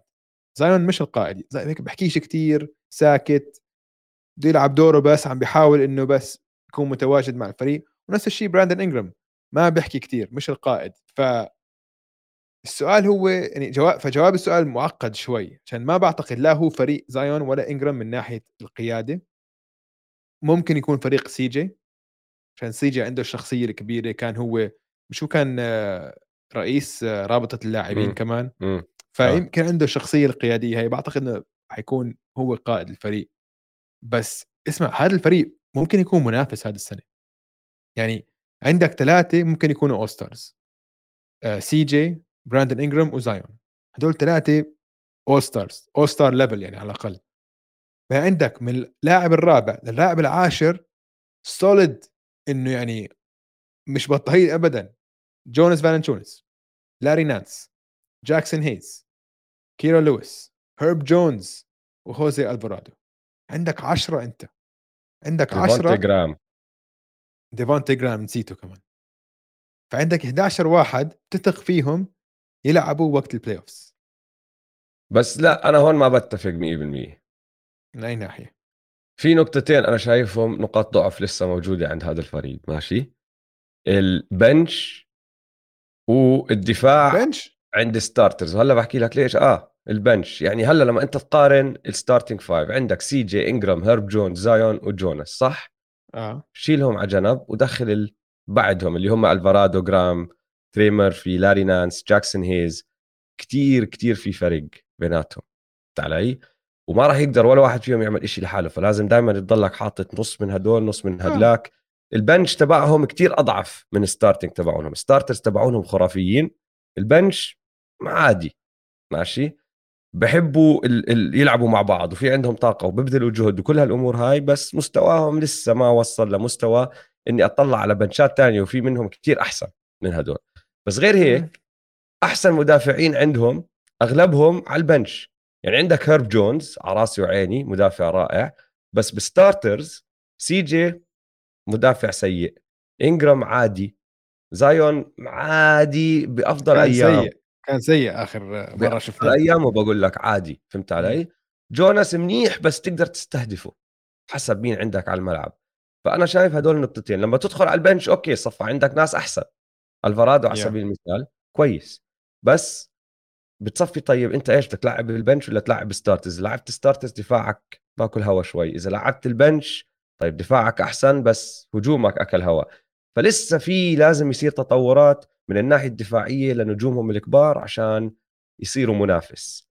هذا مش معناته إنه ما بيقدروا يمتعونا ويلعبوا بالطبقة اللي تحت المنافسين الفئة اللي آه. إحنا عم نحكي فيها.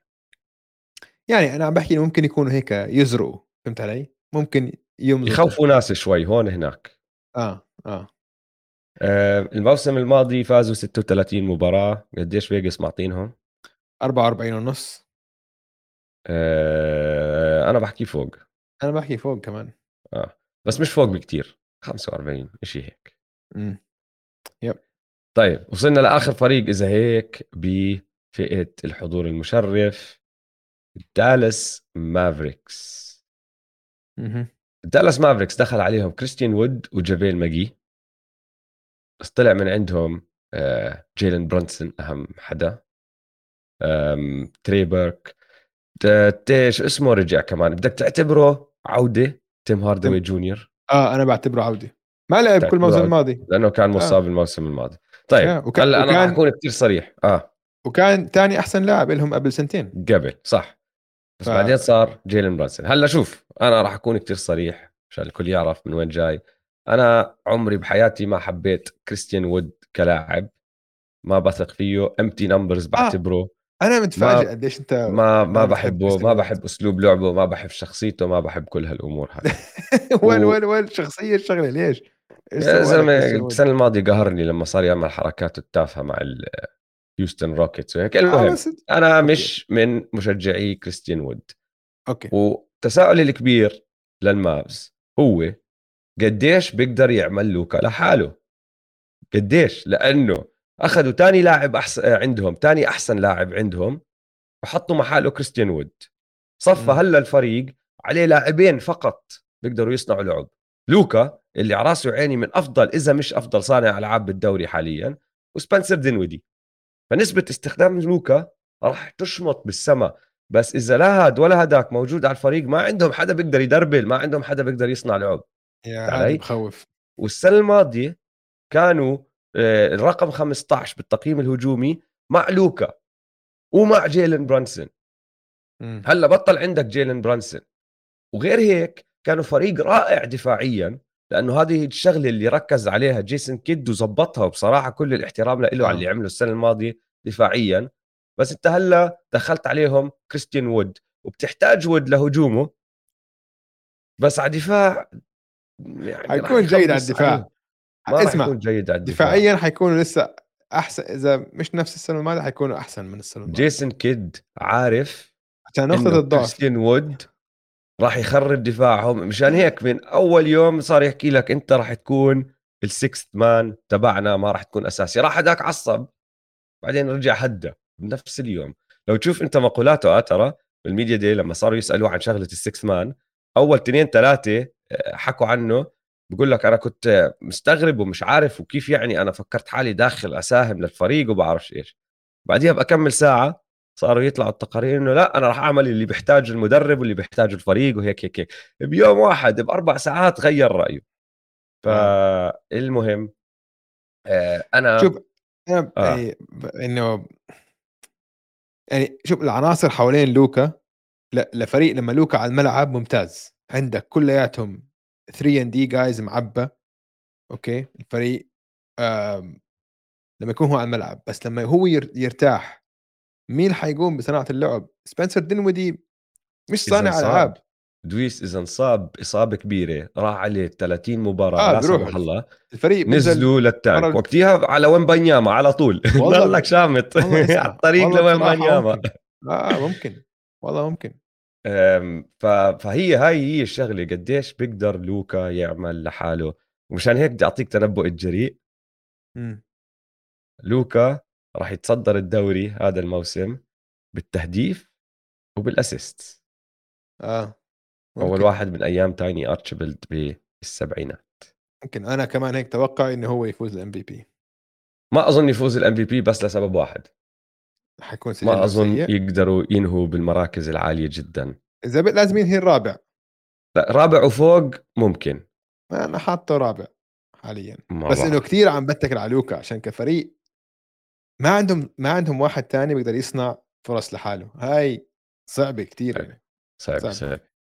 آه السنة الماضية 52 مباراة فازوا.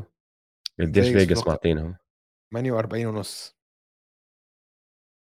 أنا بحكي تحت السنة الماضية فوق فيجاس. أنا كمان. فأنت over يعني يا وجهي. أنا كمان. over. نفس الشيء بالضبط.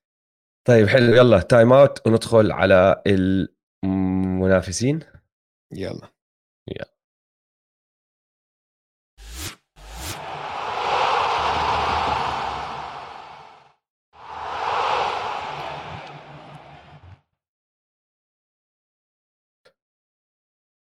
دويس قبل ما نحكي عن المنافسين عن إيش بدنا نحكي؟ عن أصدقائنا. عن أصدقائنا. مانسكيبت لازم نحكي عن أصدقائنا مانسكيبت اللي بسمع لنا صار له فترة بيعرف عن مانسكيبت اللي ما بسمع لنا بدنا نحكي لكم عن أحسن شفرة أو ماكينة حلاقة للرجال. 100% ومانسكيبت ماكينة معمولة للزلام معمولة للرجال لأنهم عارفين إنه نحن كلنا كنا نستعمل الماكينة تبعت حلاقة اللحية لأشياء تانية. قالوا لنا يا جماعة ما بصير لازم أنتم تفرقوا. فعملوا لنا ماكينة رائعة معمولة من شفرات سيراميك عشان ما تأذيك عشان ما تنجرح فيها lights عشان تستعملها إذا الإضاءة مش كويسة بالحمام أو وين ما تكون. waterproof تقدر تستعملها بال shower. وصغيرة تاخذوها معكم وين ما بدكم وين ما تسافروا تشبكوها البطارية تبعتها تتحمل لا كتير. رائعة جدا. أنا عندي واحدة دويس أنت عندك واحدة طبعا بدك عندي واحدة اللي عم بحكي؟ أنا لا أنا بس إنه بستعملها بعض الأماكن عشان أبين تبين عضلاتي أكثر فهمت علي خاصة وقت موسم البحر وهيك. ف لا جد آه، ماكينة ممتازة. آه، إذا بتروحوا على MENA dot Manscaped dot com وبتستعملوا الكود M2M بيطلع لكم M2M. خصم. بيطلع لكم خصم 20% إذا عندكم مانسكيبت أظن هاي بتكون أفضل هدية لأخوك لعمك لصاحبك لإشي. هدية حلوة صراحة عشان نادرا ما تشوف هيك product بيعملوه للرجال. جد فكروا فينا. تحس إنه فكروا بالرجال شو بنعاني نحن. دائما النسوان عندهم مليون ألف شيء مان تروح على آه، نحن منسيين. نحن منسيين. حمام البنات عندهم مليون ألف شيء لكل شيء عندهم شغلة. أما الرجال عندك بس ماكينه حلاقه للحية. طيب أوكي أنا عندي احتياجات غير اللحية صح ولا لا؟ صح. مانسكيبت هو الحل. حلو. مانسكيبت MENA dot Manscaped dot com والرمز M2M بيجيكوا الخصم. وهيك بدنا ندخل يا دويس على المنافسين بالقسم الشرقي إيه الغربي عفوا خلصنا الشرقي الأسبوع الماضي. عندنا ثلاث فرق راح نكمل على نفس النمط فاحكي لي بمين نبدأ. مش عارف صراحة. جد عشان كل ما أطلع عليهم بضل أغير فيهم. بس خلينا نبدأ بالناجتس. خلينا نبدأ بالناجتس. الناجتس دخل عليهم كنتيفيوس كولدويل بوب KCP بروس براون دي أندري جوردن طلع من عندهم مونتي موريس ويل؟ بارتن.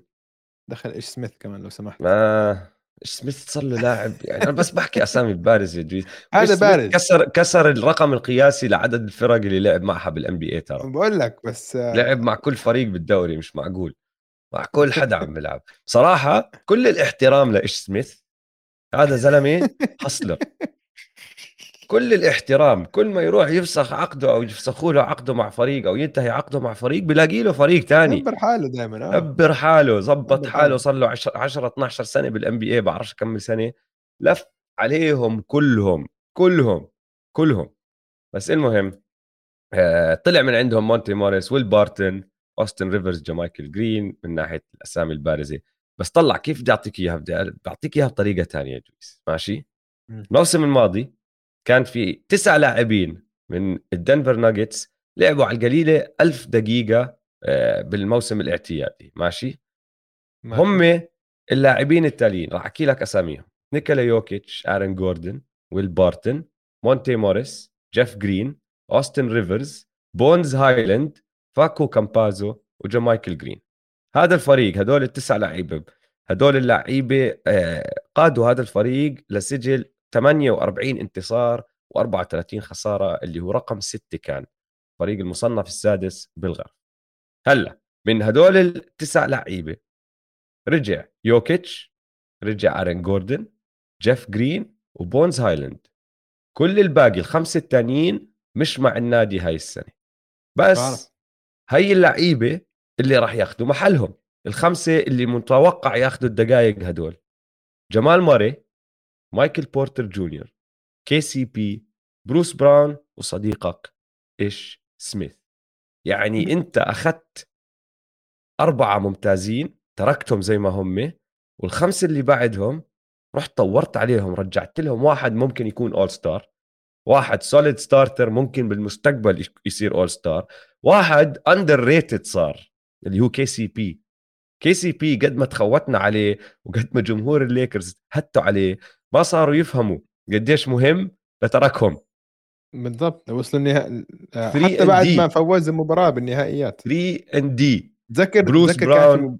كان في مباراة كي سي بي جيم آه كان في ذا. جي سي بي جيم كان في. ذا جي سي في جيم فالفريق عدل لعيبة أو أو طور اللعيبة وحسن من اللعيبة اللي راح يلعبوا بطريقة كتير حلوة بس ما في إشي مضمون خصوصا لأنه اثنين أهم اثنين من هدول الأسامي يعني واحد فيهم مش لاعب صار له من شهر 4 2021 يعني صار له سنة وخمسة أشهر وأسبوعين مش لاعب والثاني يا أخي عمره 24 سنة بس مش لاعب غير 125 مباراة اللي هو مايكل بورتر جونيور. للمقارنة أنتوني إدواردز عمره 21 سنة هلأ صار 21 سنة وصار لاعب 144 مباراة بمسيرته ف ما في ثقة فيه من ناحية الإصابات آه؟ وإصابات بظهره كمان صار عامل كل عمليتين بظهره. عملياته بظهره يا عيني عليك بس بظهر. عندك يوكيتش طالما عندك يوكيتش طالما في. عندك في chance لأنه في روعة chance. روعة روعة. روعة لاعب هجوم لحاله م- منظومة هجومية لحاله يوكيتش م- آه. تحط جنبه لعيبة جي ليج زي السنة الماضية وسط ال playoffs المركز السادس بال West. فاز 48 مباراة. مش طبيعي. طبعا أكبر تساؤل إنه اللاعبين النجمين اللي رجعوا من الإصابات كيف حيكون مستواهم هاي الموسم؟ جمال ماري ومايكل بورتر جونيور. جمال ماري مش خايف عليه كثير أظن بيرجع بيستعيد آه، مستواه وبيزيد وبتحسن كمان. لساته هو. قد إيه عمره هلأ آه، جمال ماري متذكر. جمال مري يا سيدي العزيز بنص العشرينات شو؟ 25 26 بلكن. 25 شهر 25. ثلاثة بصير عمره 26 شهر فلسه اثنين عند- عفوا. فلسه بعتقد إنه عنده. كمان سنتين ثلاثة يتحسن كمان يرفع من مستواه. مايكل بورتر جونيور كمان تساؤلات عن الإصابات بس آخر مرة شفنا هذا الرباعي. يوكيتش آه ماري ومايكل بورتر وايرن جوردن كانوا على فازوا تسع مباريات ورا بعض كانوا هم المفضلين بال West يعني كان وضعهم نار ف كثير متحمس أشوفهم صراحة. جمال كان شكله جيد جدا بال preseason إنه okay. preseason وكذا بس حركته كانت هيك سلسة. آه وكان في كم من play حلوة كثير يوكيتش على ال high post dribble handoff مع جمال. اجى طلع له واحد من ال corner kick out لمايكل بورتر على 3 سلخ 3 هيك انك أوف أوف والله. حيكون فريق آه. في سؤال حلو بدي مم. أسألك إياه من سعود آه مايكل بورتر جونيور ممكن يكون لاعب سادس عشان فائدته هجومية وهلأ صار عندنا KCP وبروس براون على الفريق يكونوا أفضل على الدفاع ومع وجود يوكيتش ووجود آه، جمال ماري مم. بلكن الاحتياجات الهجومية من دكة الاحتياط تكون أقوى والتوازن بين الهجوم والدفاع يكون أحسن إذا هدول موجودين بداله. بتتفق ولا ما بتتفق؟ النص بتفق عشان ممكن يلعب ضد ال second unit ضد الفرق الثانية لما يرتاح مثلا جمال موري ويوكيتش يمكن يخلي مايكل بورتر أكثر يسوي لهم ال staggering minutes شوي. بس بعتقد لازم تبدأ مع أقوى تشكيلة عندك. وهذا 100% واحد من أقوى إنه بيعطيك سلاح. لما اتذكر إنه هو لما كان آه، مش مصاب سلاح خرافي على الهجوم.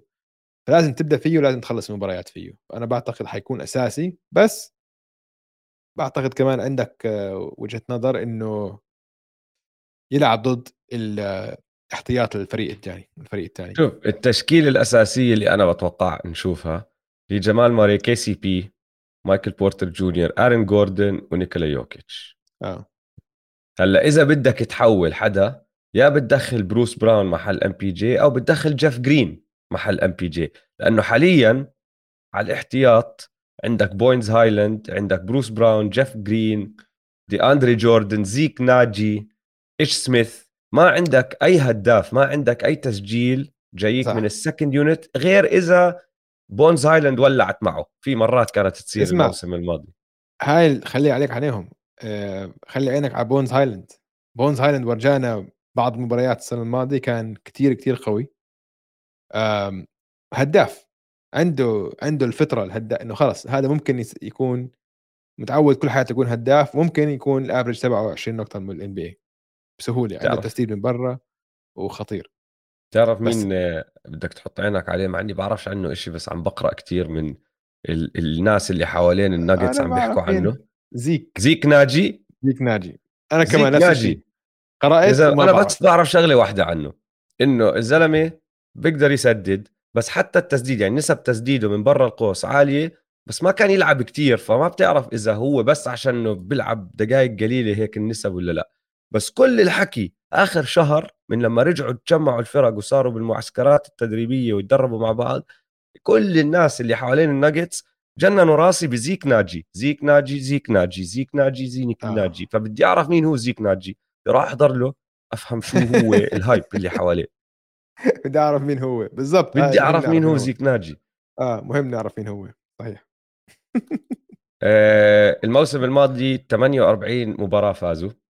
أنا لسه آه. من جن على فكرة إنه فازوا 48 موسم الموسم الماضي. آه مش طبيعي. إنه مش طبيعي. كيف كيف يعني هذاك الفريق فاز 48 يوكيتش روعة كان. آه المهم فازوا 48 مباراة الموسم الماضي. فيجاس قديش معطينهم 49 ونص. أنا بحكي over على التنتين بوصلوا ال 50 أنا بحكي easy بسهولة. بوصلوا ال 50 بسهوله easy كيف السنة آه. الماضية بدون حدا جابوا 48 أكيد مع مع كل الشباب راجعين حيجيبوا فوق 49 حلو. أكيد أكيد. طيب للفريقين. لحظة عندك تنبؤ جريء لل للناجتس؟ تنبؤ جريء للناجتس؟ لا ما عندي أي تنبؤ جريء للناجتس بصراحة. أنا بقول ناجتس لل final man. وصلوا النهائيات. حلو. مش كتير جريء من- التنبؤ بس ماشي. لا إيش وصلوا ال final man يعني بغلبوا الاثنين اللي رح نحكي عنهم كمان. أي واحد من هدول الفرق اللي هلأ عم نحكي فيهم بيقدر يوصل ال finals يعني. مشان هيك منافسين يا دويس الفريقين اللي ضلوا الوريورز وكليبرز مين بدك تبدأ؟ خلينا نبدأ عشان احتراما للبطل خلينا الأخير ختامها مسك. خلينا نحكي عن الكليبرز. طيب. آه هاي السنة الرابعة لكواي وبول جورج. تخيل يا أوجي. آه. مش كأنه امبارح أنا وياك بلشنا البودكاست وكان صيف لسه. كواي. كان صيف كواي 100% قبل ثلاث سنين بلشنا البودكاست يا جماعة وكان صيف كواي. لما كواي صيف فجر كواي. الدنيا وراح هو بول جورج على الكليبرز يعني الأمور ما مشيت زي ما كل حد توقع. توقعنا بطولات توقعنا نهائيات توقعنا توقعنا شيء شفنا. إصابات إصابات. إصابات بالضبط. آه من ناحية لعيبة دخلوا وطلعوا من عندهم دخل عليهم اسم مهم جدا كواي. اللي هو لا غير كواي. كواي رجع على راسي وعيني. ماشي آه. هلا رح نحكي فيه. دخل عليهم جون وول. جون آه. وول ممكن يكون هل هو. اسم مهم؟ ممكن؟ آه. لهذا. الفريق آه. هذا لهذا بس. الفريق آه. بس يا أخي إمتى آخر مرة شفت جون وول؟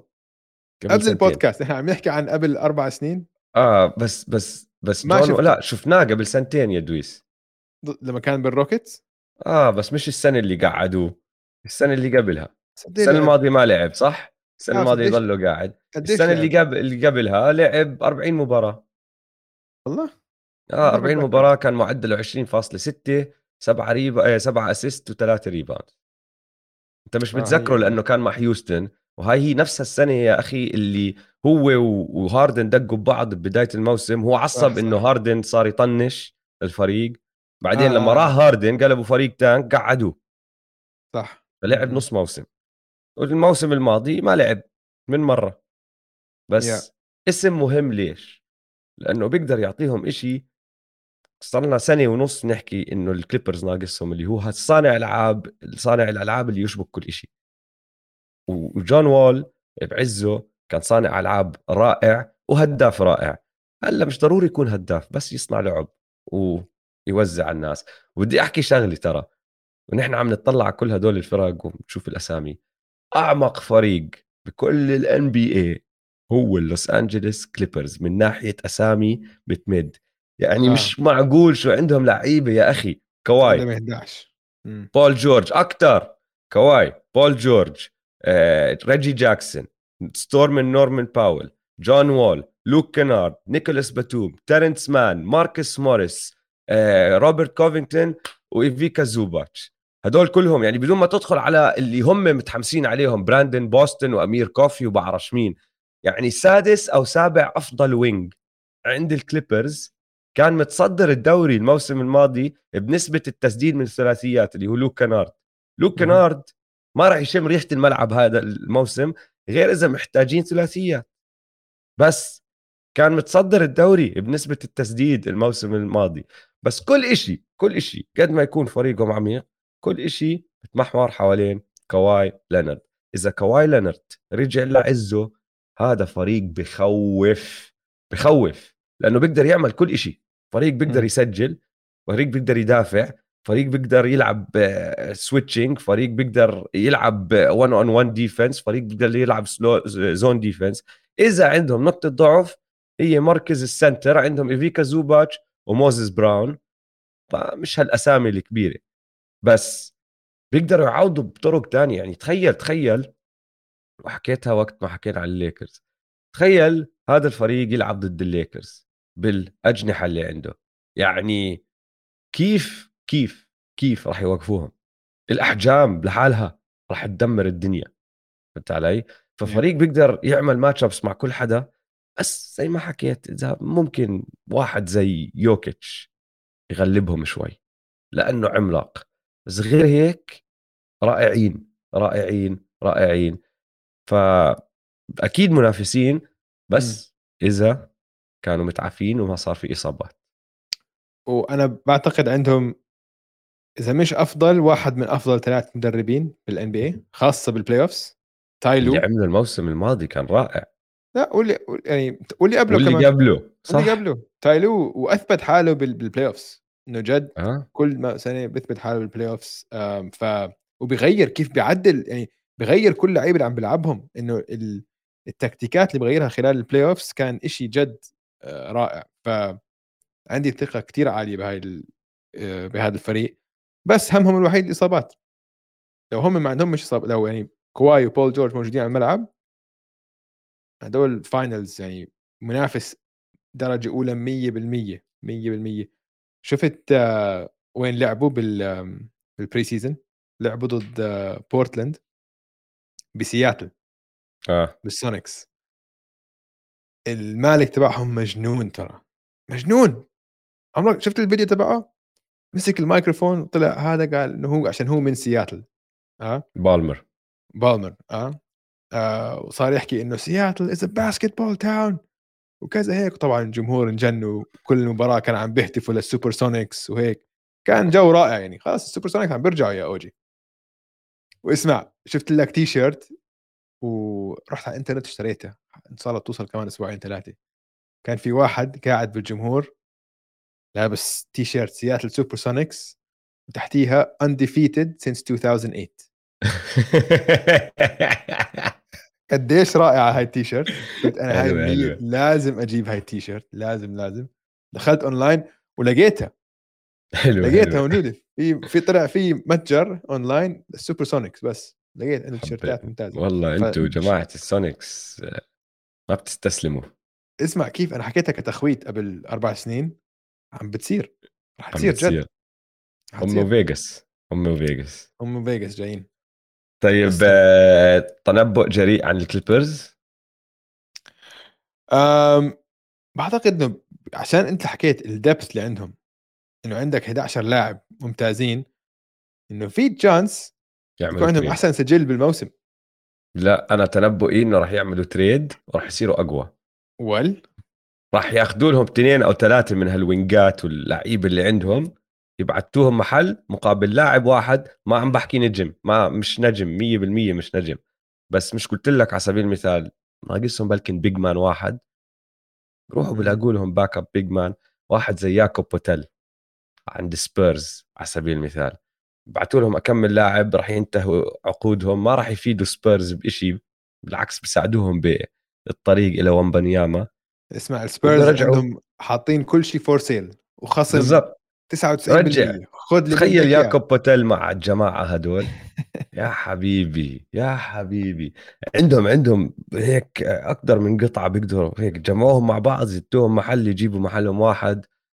مايلز تيرنر بال comments هين عم بيجينا كومنتات مم. كمان نفس الشيء ف 100% في احتماليه أنا شايف إنه تصير في هذا ال trade ويصيروا أقوى لسه.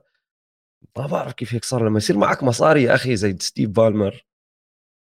غريب إدارة غريب. صح إدارة صح الفريق عم بيشتغل صح. فهمت علي؟ هم بس حظ آخر كم من سنة إنه إصابات. هلأ في كان موسم ال bubble كان كارثي بس موسم الباس ال bubble ما كان موسم اعتيادي لعدة أسباب.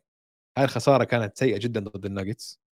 وكانت انهيار وكل حد يرجع آه الناجتس الكليبرز حضلوا كليبرز حضلوا بيخسروا وبول جورج choker كل الحكي هذا لا.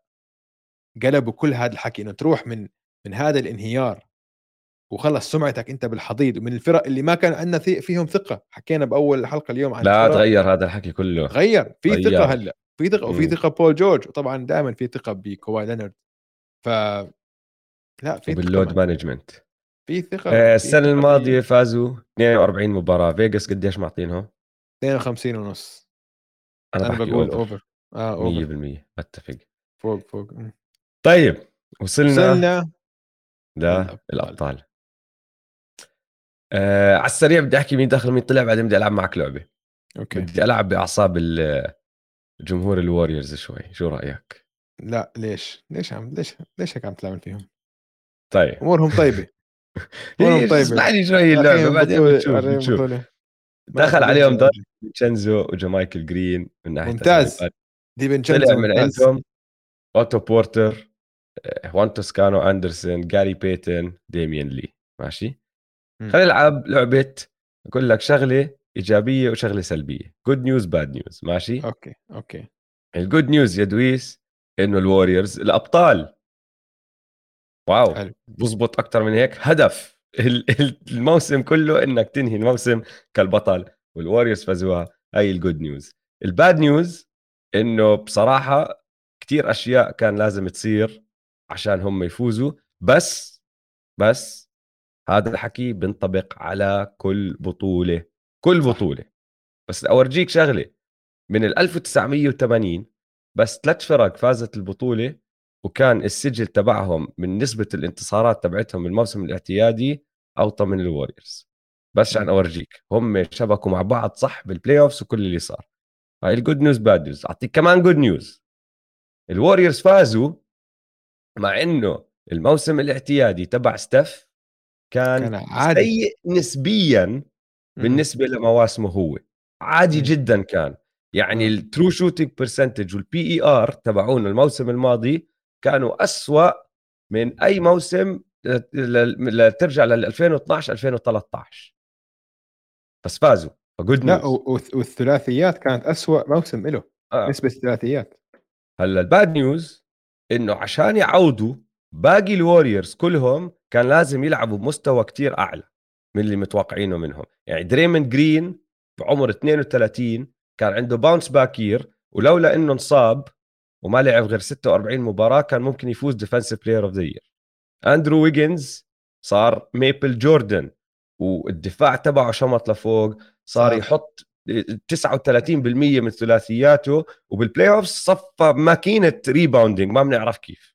لا صار ودافع وصار مدافع من الطراز الرفيع وسكر من... على تيتم بالضبط. جيسون تيتم بطل يقدر يساعد يطلع عنه. جوردن بول صفى آه، هداف ولما ما يلعب ستيف كاري كان هو شايل الفريق بالتهديف. وبتعرف هالمعلومة الصغيره انهى الموسم بنسبة آه، تهديف أو بنسبة تسجيل من خط الرميات الحرة أعلى من ستيف آه.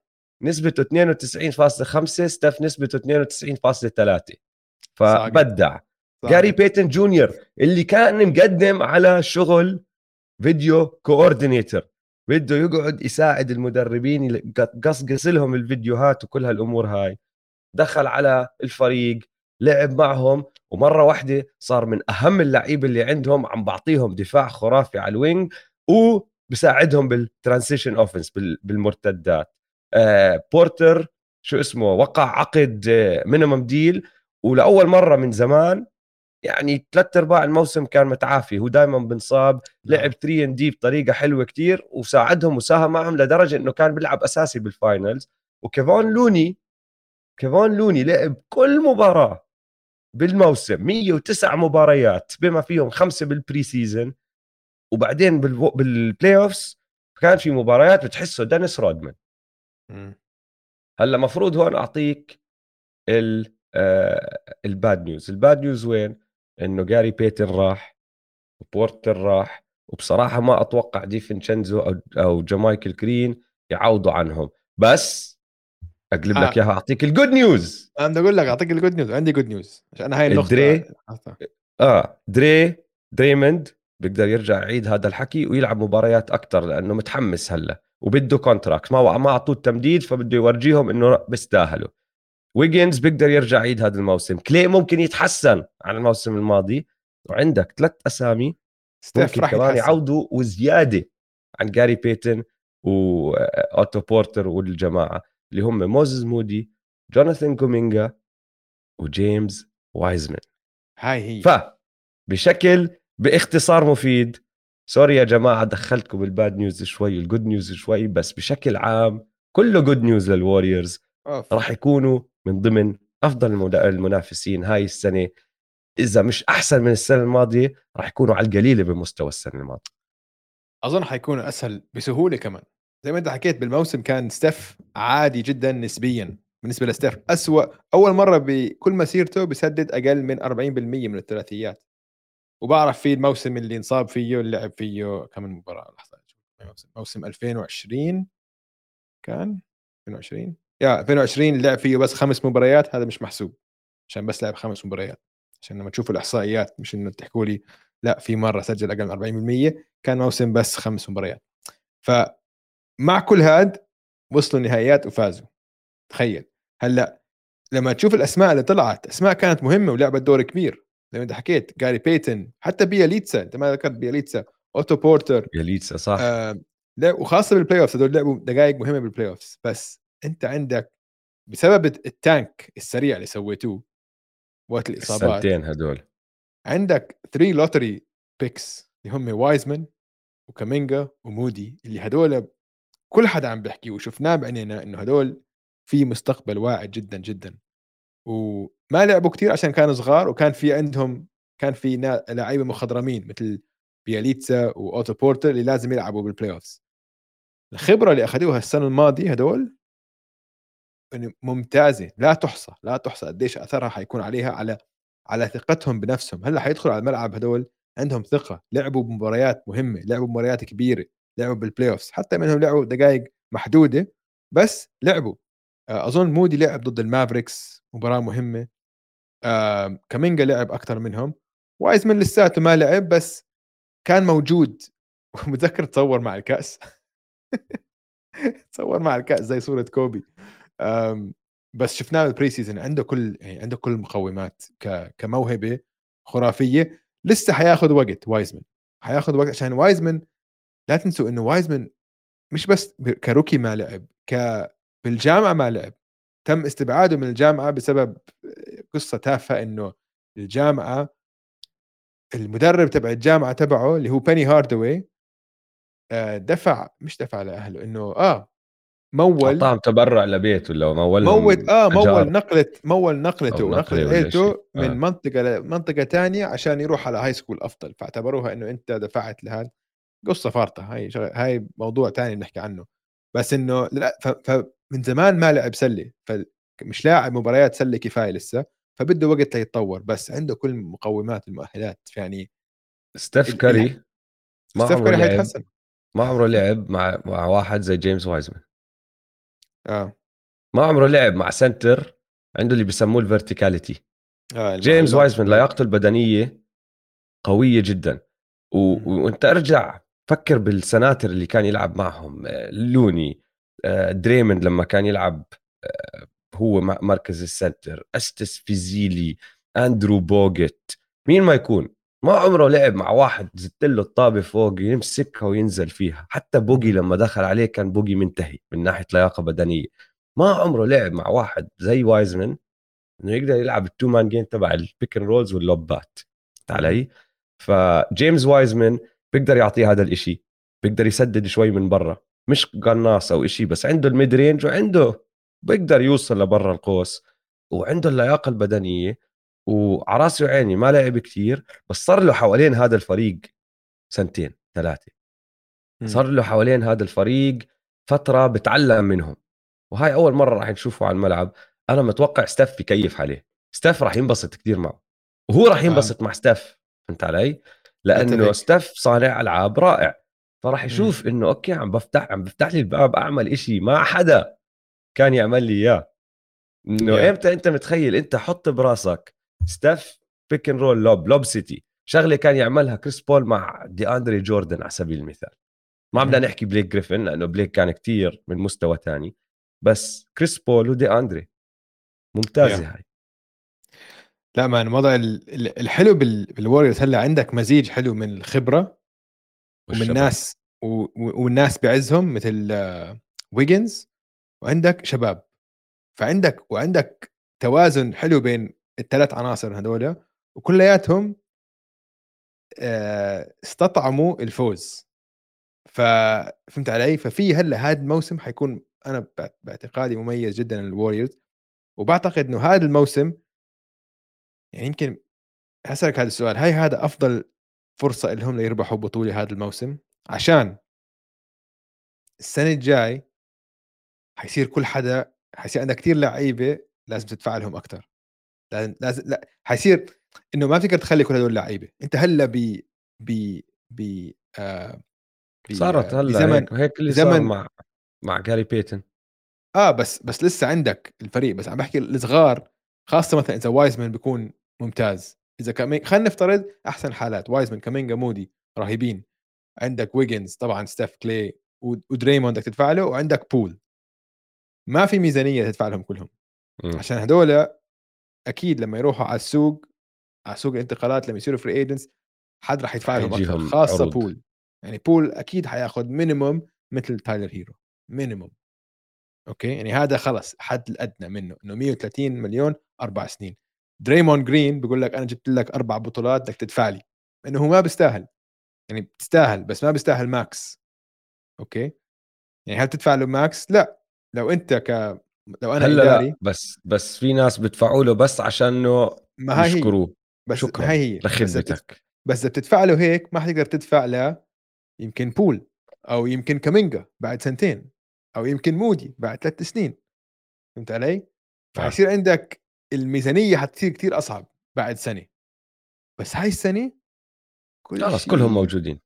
آه كل شيء بهال هيك ال nice window بال sweet spot فهمت علي؟ و والحلو إنه عندهم المدرب اللي آه بيقدر. يستفيد منهم كلهم يعني و- يعني بالموسم نفسه أنا بتوقع لك رح تشوف كتير تشكيلات غريبة وراح آه. تشوف أظن دقائق البيج 3 تنقص شوي راح يصير شوي. يا شوي، آه. شوي راح يصير يعمل تجارب هون هناك يعني بده يدخل على ال playoffs هو عارف مين اللي راح يلعب الدور معي المهم اللي أنا أحتاج off the bench واحد مع شوية طاقة يدخل اللي هو هل راح يكون مودي هل راح يكون كومينجا هل راح يكون وايزمان فهمت علي؟